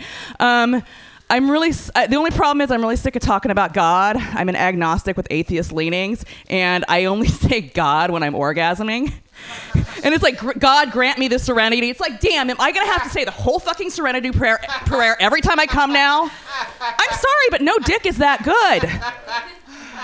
That's gonna be weird, awkward the first time that happens to some guy. God grant me the serenity to. Oh my God, what is wrong with this woman? So many things, honey. So many things. Anyway, um, before I go, um, yeah, I was in a meeting earlier, and this guy was talking about how you know it's a good idea to give up, give up sex for a while too. And my vagina was like, "Oh hell no, bitch, we're out of here." All right. Anyway, I think I've humiliated myself enough in front of you people. Um, I'm Nicole Turley, and this set will probably keep me from getting a job someday. All right. Nicole Turley. May she never work again at anything but stand up comedy. Yay! Yay! Let her have a full time job at stand up comedy. Dear God, who she doesn't believe in, please let Nicole Turley have a full time job in stand up comedy. Your next comedian. Uh, wow, I can't I can't say enough about her because she's my co-host every Wednesday on the AltaCast, and we talk about socialist news programs, and she's hilarious and amazing. I I can't say enough wonderful things about her. You guys clap your hands wildly, or I'll beat you up. It's Latoya, the Sheriff of Truth. Win! Yay! that you ain't take. Made me get dressed, but for no reason. And I'm like, where you at? And I know that you. Well, happy Sexual Awareness Month. Yay. Excuse me, Sexual Assault Awareness Month. False advertising. Just can't get enough, can we, huh? Yeah. Like, it, it's just going around, just touching people all in the wrong places, all at the wrong time, at the wrong place called a job on TV, on a bus. Oh, we elected that one. wow. I mean, we went from grabbing pussies to like falafels. I mean, come on. I mean, seriously, how, and I, I hope you people are following me here because I'm talking about that sexist, racist prick named Bill fucking O'Reilly. And I just knew he was a dirty motherfucker anyway. Like, I I was reading some of his erotica. Um, by the way, he does write kids' books. Um, I, I found that out too. Um, one is called uh, uh, uh, I, God, I forgot the name of it, but it's really fun. It's a kid's book. Look it up. Um, but so I was reading some of the things uh, that he was saying. His dirty talk, yeah, how he wanted to take a loofah down uh, one of his um, victims' back, and then wanted to use a falafel or that falafel loofah thing and put it between her legs. A fucking falafel, a chickpea, a fried chickpea, and a taco. No, there's such things called yeast infections, okay? But these old motherfuckers wouldn't know what a yeast infection is. I mean, come on. I mean, we're getting everything cut left and right. I mean, pretty soon I won't be able to ha- kill Clumpy. I mean, my child. wow. I just can't get enough. It's just like every day there's something that out there that consumes me. It's just like, wow, if it's not you know, something with President Cheeto. It's something in the media like a Pepsi commercial. I thought it was funny. I mean, seriously, it wouldn't have been funny if like she like would have shook the Pepsi up and just like splashed all over the pol- police's face. Like now that would have been funny. That's called unity. Yeah. Well, I mean, I can't shoot at them. At least I can shoot them a Pepsi. At least a Crystal Pepsi would have been better. I miss those days. But uh, going back to the sexual harassment stuff, because that's really sexy. Um, especially being a bartender, whereas, uh, well, I can't wear a turtleneck uh, because sex sells. And also, I don't like to be touched by patrons unless I'm pushing you out the fucking bar. I mean, it's just like prevalent. Like, no matter where you go, I mean, you know, somebody wants to touch you. And it's not even about my hair this time. I mean, geez, it's like now I kind of miss people like, oh, let me touch it. No, just touch my ass this time. Seriously, it's real. It's real. No. But other than that, you know, I um, had some um, interesting stories to tell about the marina because that's where I bartend and work. It's a very special place to me. It's like I'm a unicorn in that whole forest of white people. Basic white people, that is. Muy especial. The Trevors and the Ambers and all those fun people. You know, I had, you know, I like listening to people's conversation about, you know, what they're talking about in politics. And I, uh, I ran into an accidental Trump supporter as I was eavesdropping, wa- walking by. I'm like, ooh, we got one. Which I always like to find Trump supporters in California because I'm from the Midwest where, you know, it's a hot shit show there. And uh, here it's just like, I, I just want to run into just a couple, just just to ask what's wrong with you like like what what happened like is it is it worth it really like he he touches people Ew, with the small hands, man. He's got small fucking hands. Just imagine what his dick looks like. It looks probably like a Vienna sausage that's orange. Like a hot flaming Cheeto orange. And we know how artificial hot flaming Cheetos are. So that means his dick ain't real. well, anyway, that's enough of uh, sexual harassment awareness month from here. Uh, don't touch anybody. I'm out. Bye.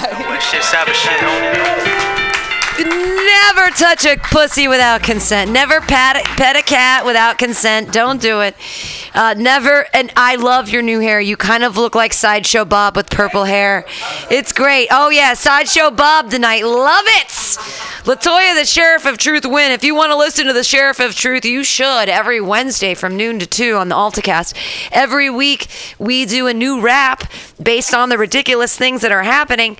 Last week's uh, was Kellyanne Conway. Next week's is going to be Uncle Tom's Cabin, Ben Carson. We're going to be doing Ben Carson quotes, and we rap them, and we're making a CD right now. It's Hot Dirty P and the Sheriff. That's the name of our new band. We're rappers, and we're awesome. You know who else is our mixed type? You know who else is awesome? Your next comedian. He's all the way from San Jose, and he is the least square thing to come out of San Jose. You're going to love him. Clap your hands wildly for Fucko! Ops, and I'm looking at these niggas they claim, but they a savage. They ain't even weird shit. These niggas they can't have it been a brother through the hundreds. I know. Hello, can you hear me? Hey, what's up, guys? It's great to be here at Mutiny Radio.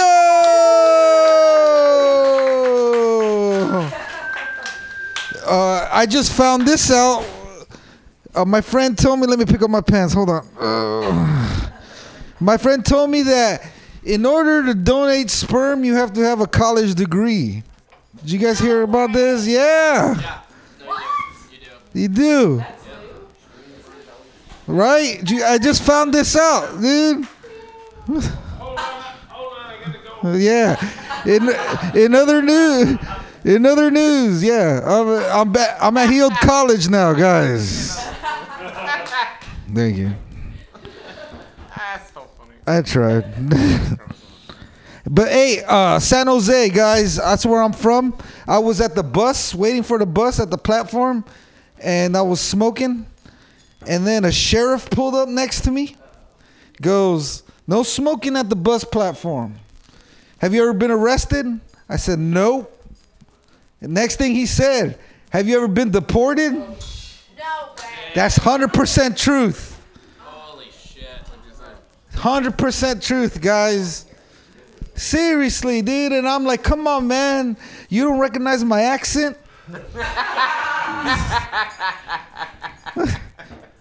I'm from Los Altos, guys.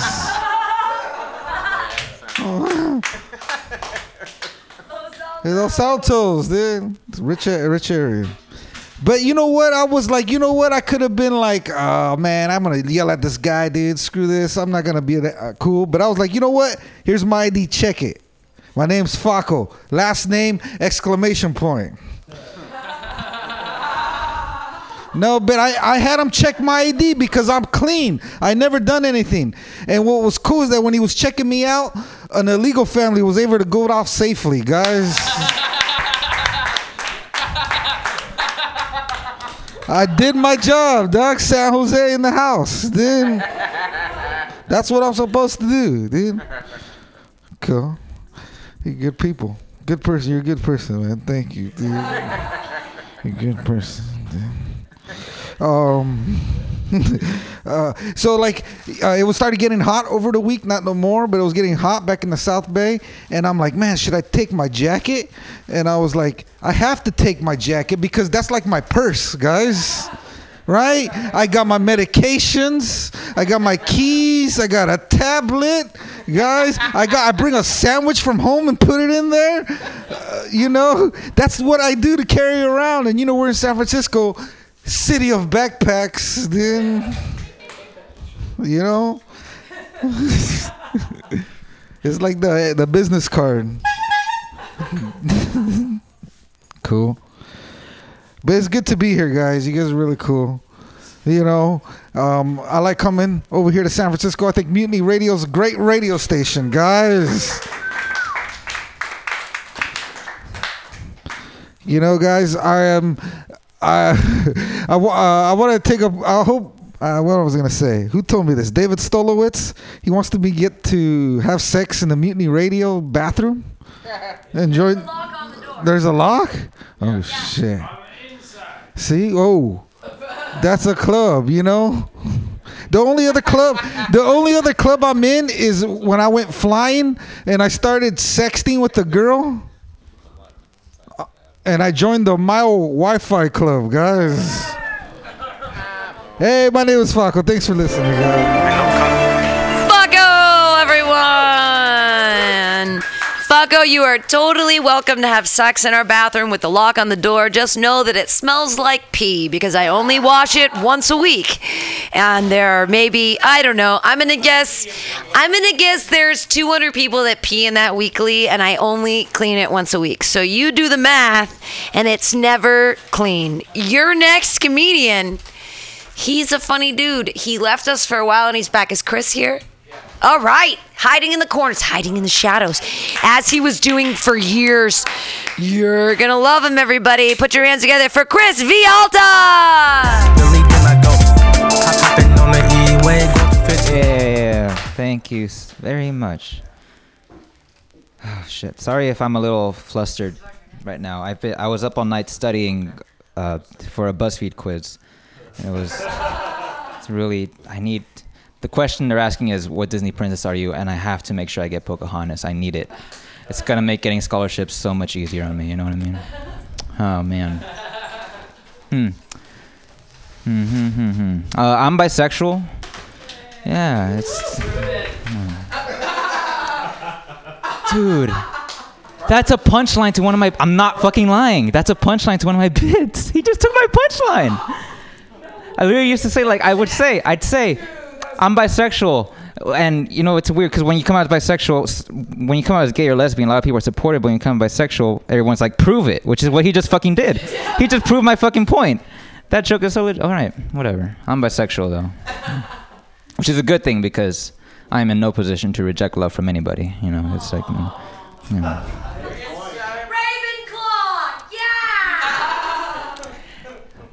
I'm very non-committal though, cause I have a Gryffindor shirt too. So I was like, I'm by houses too. I guess I don't know. I know it's terrible. I will not be a Hufflepuff though. I refuse to take that. Okay. Um, yeah. Uh, whenever I'm in a a stall in a public restroom, pooping in a stall, and somebody decides to come to the one next to mine, I just start confessing my sins to them. You know, I'm just like, "Forgive me, Father, for I have sinned." They ran out of toilet paper, so I've been using the toilet seat covers. You know what I mean? No one's laughing at that. Have you not used the toilet seat covers before? Have you used them? They are so much more comfortable, right? Aren't they like so much softer than the one ply shit? They're like. Well, the industrial single sheet cardboard Mm. ones, though, yeah, they're pretty rough. Yeah. Sometimes you get Yeah. quilted. Yeah, but the the toilet seat covers are always. I'm serious. Next time you're in there, just treat your butthole right. Swab it up with that shit, man. Swab up your shit with that shit. Okay, that was stupid as hell. Uh, you know, there's uh, this thing. I think teenagers act like they know so much because that's usually around the age you hear your first Pink Floyd song. You know, so it's like I know fucking everything. My mind is blown. Pink Floyd, they have one of their most famous choruses. Um, we don't need no education, which is cool, but you know, with that grammar, I think you do need some education. We don't need no education. That's a double negative, Pink Floyd. We don't need an education. Go back, rewrite that shit. I'm pretty sure they did it on purpose, but whatever. Um, I have uh, early onset Alzheimer's. Shit.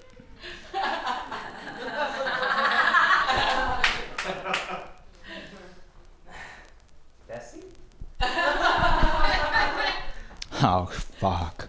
Uh, you know, some people they say they say uh, love is relationships are like roller coasters. I disagree. Roller coasters are fun the whole time. You know, You know I mean, really. No, at no point on a ride are you like, this seat's cheating on me. You know, come on now. Uh, okay. Do I have any quick one? There's been a lot of activism with benefits. I think there's a lot of activism, but I, nobody does anything out of the purity of their heart. You know, like like white people who voted for Obama, hoping, oh, hopefully now I could say the N word, you know, or like, you know, even me, like I protested the Muslim ban. I went to SFO, hoping I could contribute to change, but another part of me was like hoping someone would throw a chair at a Cinnabon so I could walk away some free, free cinnamon rolls. You know what I mean? All right. Activism with benefits. Thank you guys for your time. Done it, and you calling on my phone. Chris Vialta. Changing the world one chair at a time. It's nothing. There's, there is something wrong with cinnamon, only because I can't make my Cinnabons as delicious as theirs. I must be using the wrong kind of trans fats. Your next comedian, I think, is. Oh, he just walked in. Hey, everybody. He's going to make you laugh. Put your hands together for George Davis. That's a big promise. He's gonna make you laugh. Well, I made one person laugh, so I'm, I'm already there. Hey, cool. I can leave now. Anyway, uh, no, actually, I had like a whole sheet of ideas, but I put them somewhere, so I'm gonna give myself a second. How's everybody doing tonight? You guys look cool. Yeah, I never do that. I never shoot for the audience. I give give a shit what they care about. Hey, how's your life doing? Who gives a fuck? gave a fuck. if you gave a fuck, you'd be on stage. Oh wait, everybody here's Ben on stage. right? Anyway. oh, I was thinking of a cool. Here you go. Check this out. I'm gonna try to repeat my jokes once in a while, Pam. I figured, hey, that's a new thing. God damn, I hear all these comedians fucking doing their jokes twice or three times or four times or whatever the fuck. And I'm like, I don't like doing it because I just don't like doing it, but I'm going to do it because I thought of this funny nickname for her. All right, so like Space Stevie Nicks, Carrie Fisher. Oh! Yeah. Yeah, yeah, that's Space Stevie Nicks. it's sad like that she died, right? You know? And what's also kind of funny is like after she died, her mom died. Because that's fucking funny. There's no way that's not funny. If any way you look at that, that's funny. But uh, what cracks me up is that like the idea that um, poor uh, Carrie Fisher was Princess Leia, and like the new movie was coming out, and it, or was out, and everybody was up on her shit. And after she dies, her mom dies, and the one thing, if you ever read Postcards from the Edge, is she gets so. There's one idea that she wants you to take away from in that book. She doesn't give a shit about her acting, her like affair with George Lucas, any, any of that bullshit is just like ah, whatever. The one thing she wants you to take away from it is, my mother will not stop trying to steal my fucking spotlight. this fucking bitch. It doesn't matter about how long I live, anything I do, this cunt is stealing my spotlight. So the day after Princess Leia dies, the broad from Singing in the Rain goes like, "Oh, fuck yourself, cunt." Just stealing spotlights, bitch, all the way to death. they say you can't outrun jealousy, but who the fuck knew, right? Like, right? Holy shit. It's like right up under your ass. Anyway, that's me trying to retell an old joke. All right. Because I like calling her Space Stevie Nicks. That's cute. Oh my god. This is weird. I saw a box, right? I had a, um, I live in an apartment building so like people throw out their garbage and they'll have like garbage cans sitting out there in like the middle of the hallway, you know, like next to garbage cans and shit. And this one poor fucker, and I know exactly who this is. It was just skinned ramens and fucking dead coke cans. If that's not maybe the worst diet ever, I'm not exactly sure what is. That shit is salt and high fructose corn syrup and water I guess right water. I guess is involved somewhere. And I just thought that was kind of amazing because I know the woman who took this shit. I know I know who it is. She never talks to anybody. She's this little black lady, and she's shaped like a cue ball. And she has like two legs like fucking chopsticks, and like two arms like two other little like broken chopsticks, so they got elbows, and like like she is all fucked up, and there's no way that it's not her just disgusting self. All right. Anyway, I know I only have like no time left, so let's finish on this dumb joke. What am I gonna ask? I never knew you had that weird name, big guy. Oh, what what is what what can Lifesaver do that guys can't? Come in five different flavors. Thank you. Good night. Nigga, I'm a pro. Yay! George Davis, everyone!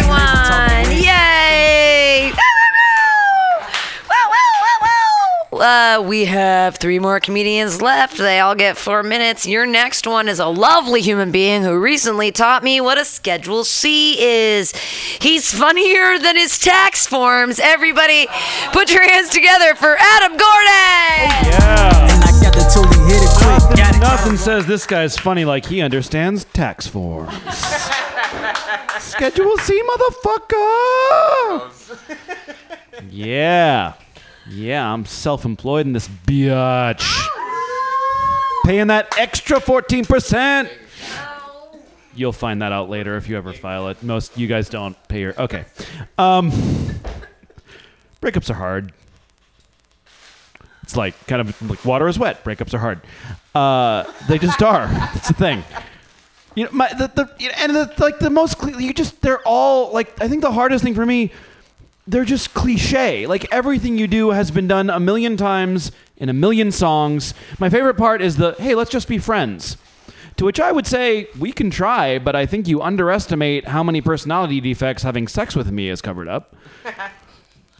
um, but like you know, when you're going through these breakups, it's like you're on drugs the whole time, and you just like black out and you wake up in weird places. Like the other day, I came to, and I was staring at this giant jar of pretzels, and I realized I was way too high, and I was in Costco, just thinking to myself. How are there so many pretzels on Earth? Those pretzels could feed a village in Africa. That's so racist that I made this about Africa. Racism really sneaks up on you. This breakup has made me racist. So then I looked down and I realized I was wearing navy blue sweatpants black slip on dress shoes because I was just too high to tie my own damn shoelaces. Yeah, breakups are hard. It's weird. Uh, so anyway, I'm white. Well, actually, I'm Jewish, but I think that pretty much, pretty. Whoa, Jews are doing comedy? What? Revolution! Jews in comedy. We're just changing the whole plan now. I'm such a novelty. Yeah, man. Yeah, man. So I'm Jewish. I think that does pretty much make me white, and uh, I love it. I love being white. Oh my god, I can just walk into a police station and ask for directions, um, and a bag of privilege. It's great. Um, I love being white, but you know, it's the only hard part about being white is everyone else kind of doesn't like us anymore. Um, so. So I know, I know, boohoo, poor us. But I look, I I'm trying to have my cake and eat it too. I so like I'm just thinking like we're Jews, we have suffered. It's been a little while, but we we've gone through some shit. So here's all I'm asking for. All I'm asking for is like, can I just be a shade darker of white? Like, can I just be? Can I just call myself like a? I'll take that as a yes. Can I just call myself like a like a cream or like an eggshell, just off white? Yes, yes, So I've been.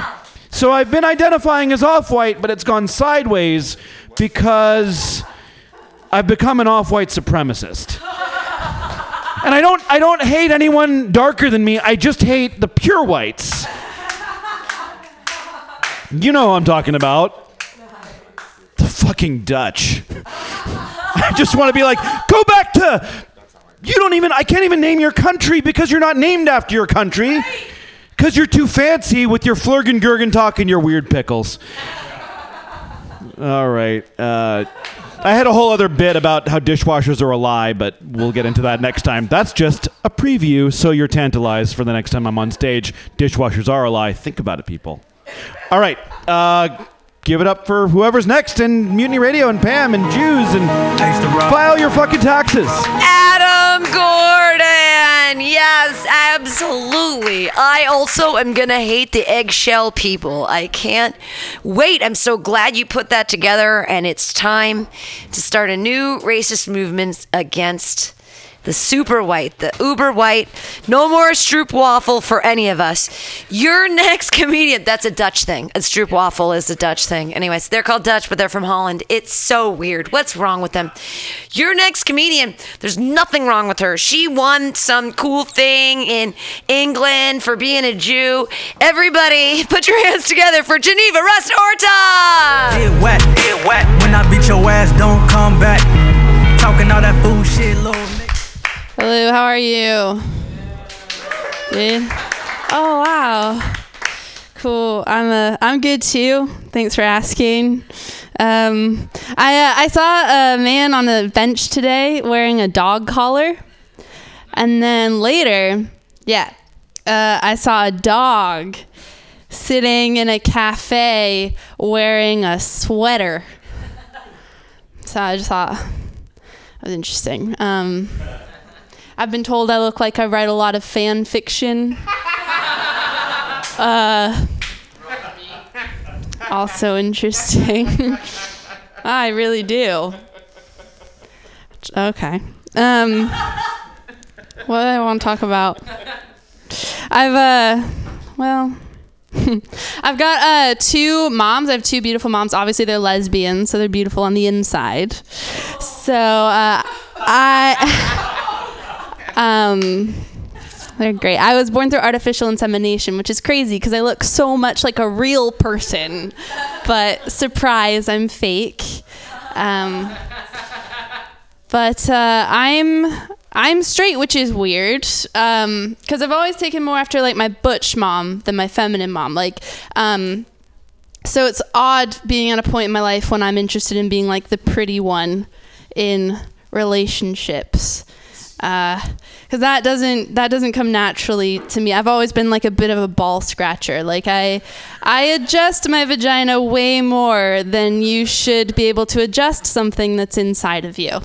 Um, but I just I eat a lot. Like I had a peanut butter and jelly sandwich in my car today, and inside my car it looks like I murdered a lunchbox. Like I don't know how it got on the roof, but it's there. Um, I've got a housemate who's really good at being like feminine. She just started seeing someone, and they're they're kind of new to being together, so they're still cute. And um, he he came around the other night, and she lit a candle, and I was like, "Why would you do that?"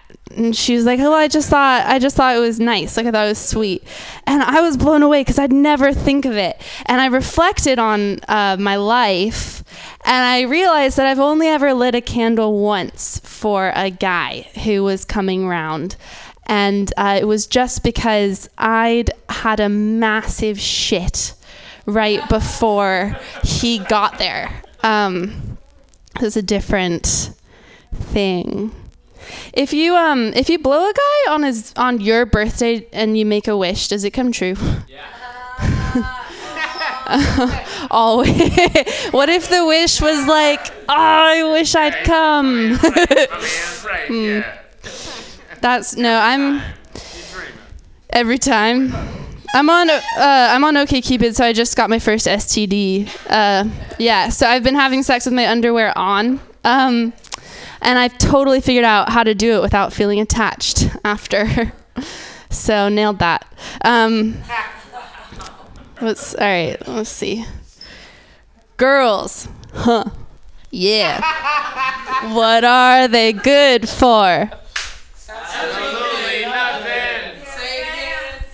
Wow. I've I wasn't sure how you'd react and I was hoping you'd come up with something else. All right, I'll leave you with this because we're running short on time. Uh, I slept with someone who said um, he liked to be teased. So I uh, I looked into his eyes and I told him, uh, "You take off your clothes like a girl." Trying to sign a deal, I know I'm a fulfill, and I park a blue dog. Geneva Rustorta, everyone. You come like a girl. I mean, you take your clothes off like a girl. We have we have one last uh, comedian for you. Unfortunately, Cole, I can only give you three minutes because I have to smoke a cigarette before my next show. Everybody, put your hands together for our last comedian of the happy hour, Cole Chapman. Can't even run from teeth.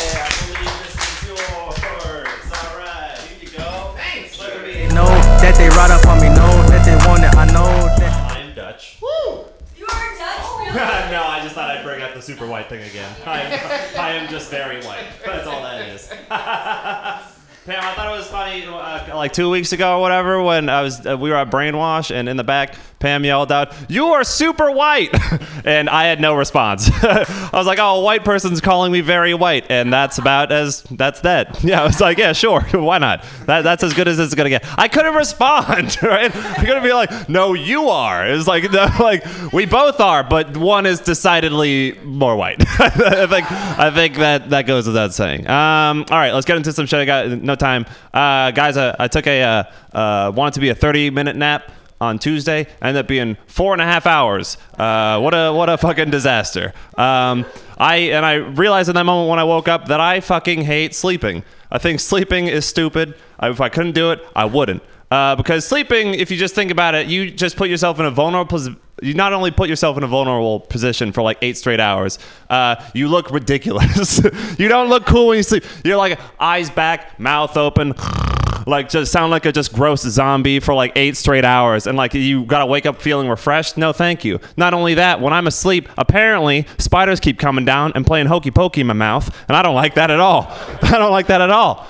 There was that statistic or that weird theory that came out. It was like, yeah, you know, eight to ten spiders, you swallow them every night. And I was like, holy shit, that is the worst thing I've ever heard in my life. Yeah, do we all know about this? We all heard about that? Hey guys, guess what? That shit's not real. That is fake news. We all bought it. We all thought it was a real thing, and uh, it's not. You don't have to worry about spiders coming in your, in your face. But uh, here's the thing um, something that is real is theoretically, uh, every spider on Earth, if they decided to, could eat every human on planet Earth in under one year. Wow. Yeah, that's a real thing. that is a. I work in news, and I read that at 8:30 on a Tuesday, and was like, "All right, got to do the rest of my day." like here, here we go. I don't know. News is weird, man. It's, it's a weird thing to work in because I have to just read the worst possible things and then show them to people. Like, hey, you want to read about this? And everyone's like, no, I want to read about this. I'm like, how about how about every spider on Earth could end humanity in under a year? You want to read about that? People are like, no, not at all. I'm like, how about? And I got to decide between two different horrible stories. I would be like, I don't know if this story about a baby getting hit in the face with a missile is the right story to show you. How about this story about a baby getting hit in the face by 12 missiles? is that more is that more interesting to you? And people are like, "No. no one likes reading news." They're like, "Where's positive news? Can we read positive news?" I'm like, "No, cuz that's fucking boring. No one likes to hear about po-. They got call up like, "Hey, uh, you guys want to write a story? I got a good story pitch for you." It's like, "What?" It's like, "I ate a delicious sandwich." oh, great. We'll put it up front page, you fucking moron. we'll do that right away. Can't wait. People get mad at news, but it's like, hey man, you gotta you gotta do it, right, dog? This dog knows. This dog is a good uh, good sport. All right, I gotta get out of here. Um, so I'm gonna leave you on this, guys. Uh, I don't know if you heard, Oprah's got a new uh, magazine coming out. You hear about this? Oprah, yes, spin-off magazine. It's all about space. Uh, it's called Oh My Stars. Okay, I gotta get out of here. Bye. Everybody, Cole Chapman! All my stars! Cole Chapman putting it all together for us. Worrying about the news and being white. What are we going to do from now on? That's been the happy hour here at Mutiny Radio, the happiest of hours every Friday from 6 to 8. Stay tuned because coming up at 8 o'clock is Pamtastic's Comedy Clubhouse. It's the All Aries Get Rammed show. Headlined by the dude who's going to get rammed more than anybody else of his own volition, which is Jesus, you better work Chewy Fuentes. He wants to get rammed, he's going to get rammed, and he's going to be headlining the show coming up at 8 o'clock. If you stick around, it's only $5 and it comes with a treat a special birthday treat. If you don't know what that means, you've never been to Mutiny Radio and you're an asshole. Thanks for being here tonight, everybody. Bye bye. They can't see ya. We in the cloud. We invisible. And not counting all this money. You're probably wondering should I inject bleach into my eyeballs with a needle? Well, that's an excellent question. I'm so glad you asked. Statistics show that no. No, you should not inject bleach into your eyeball with a needle. Paid for by the committee to stop injecting bleach into the eyeballs with needles.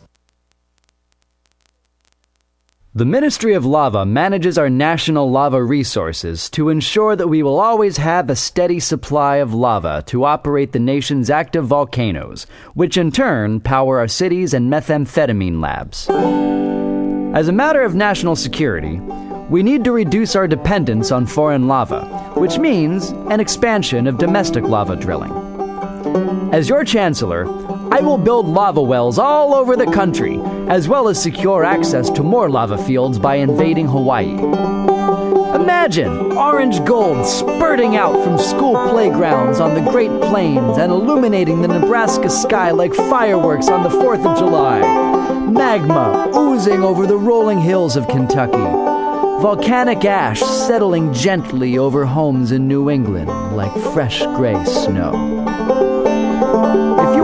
Global lava markets to continue to be dominated by terriblest regimes like Iceland, Chile, and the Philippines, vote for my opponent, who sits in their back pocket as comfortably as Pahoehoe on the slopes of Kilauea. If you want the United States to stay competitive in the era of peak lava and beyond, then take a chance on the Chancellor.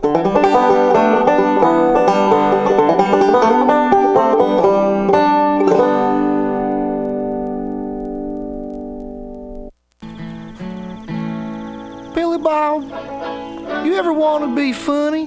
Well, my dogs think I'm funny, Daryl. Well, I mean, you ever want to be like in front of an audience, like other than like squirrels, dogs, and dead peasants?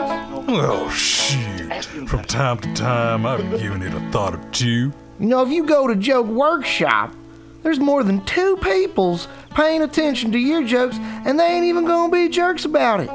Daryl, are you serious? I can get people to listen to my jokes? And they'll even say nice things, dude, before they tell you how to get improvements. No way. What is this dang nabbit thing called? It's Joke Workshop. Joke Workshop? Yep, every Monday, 6 to 8 p.m. on the Mutant Radius. So you're saying I could tell my jokes every Monday from 6 to 8? That's what I'm saying. It's the Joke Workshop Mondays, 6 to 8 p.m.s at the Mutant Radius. Yahoo! 499 We are Unleash the Rain, and we're coming to you streaming live every Tuesday from 4 to 6 p.m. here at mutinyradio.fm in the Mission in San Francisco. Because we need more rain in San Francisco. Yes, we're still in a drought here in California, but this is a business show, you silly man. Uh, I was hoping for a rain dance. Well, why that would be a lot of fun, and we do have a lot of fun on the show. What we do is we help small and medium-sized businesses leverage technology to increase revenue and reduce expenses and make it rain for your business. Are you sure it's going to be fun if I listen? We are very fun. We're also real world. We are not messing around. We're going to give you the real deal. Cool. So I can send an email to Vincent at Unleash the Rain or Stacy at Unleash the Rain and ask my business question or my technology question. Absolutely. Ask us your business and technology questions. We would love to answer those on the air. And then listen to our podcast or listen to us live on And, Tuesdays. and also check us out on Facebook at Unleash the Rain. Don't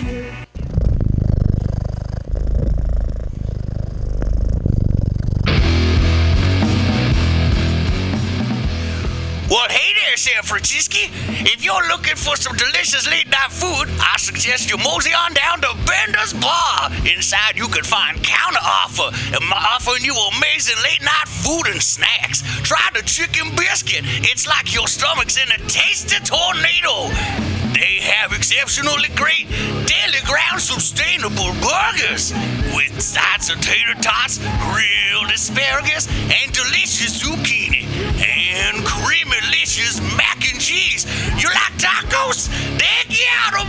And from the specials, very deep fried fish sandwich to a stoner burger with a donut bun.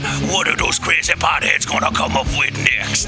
Go to the counter offer inside of Bender's Bar at 800 South Van Ness Avenue, San Francisco. It's located between 19th Street and 20th Street in the Mission District. Open seven nights a week from 5 to 10 p.m. or later. Counter offer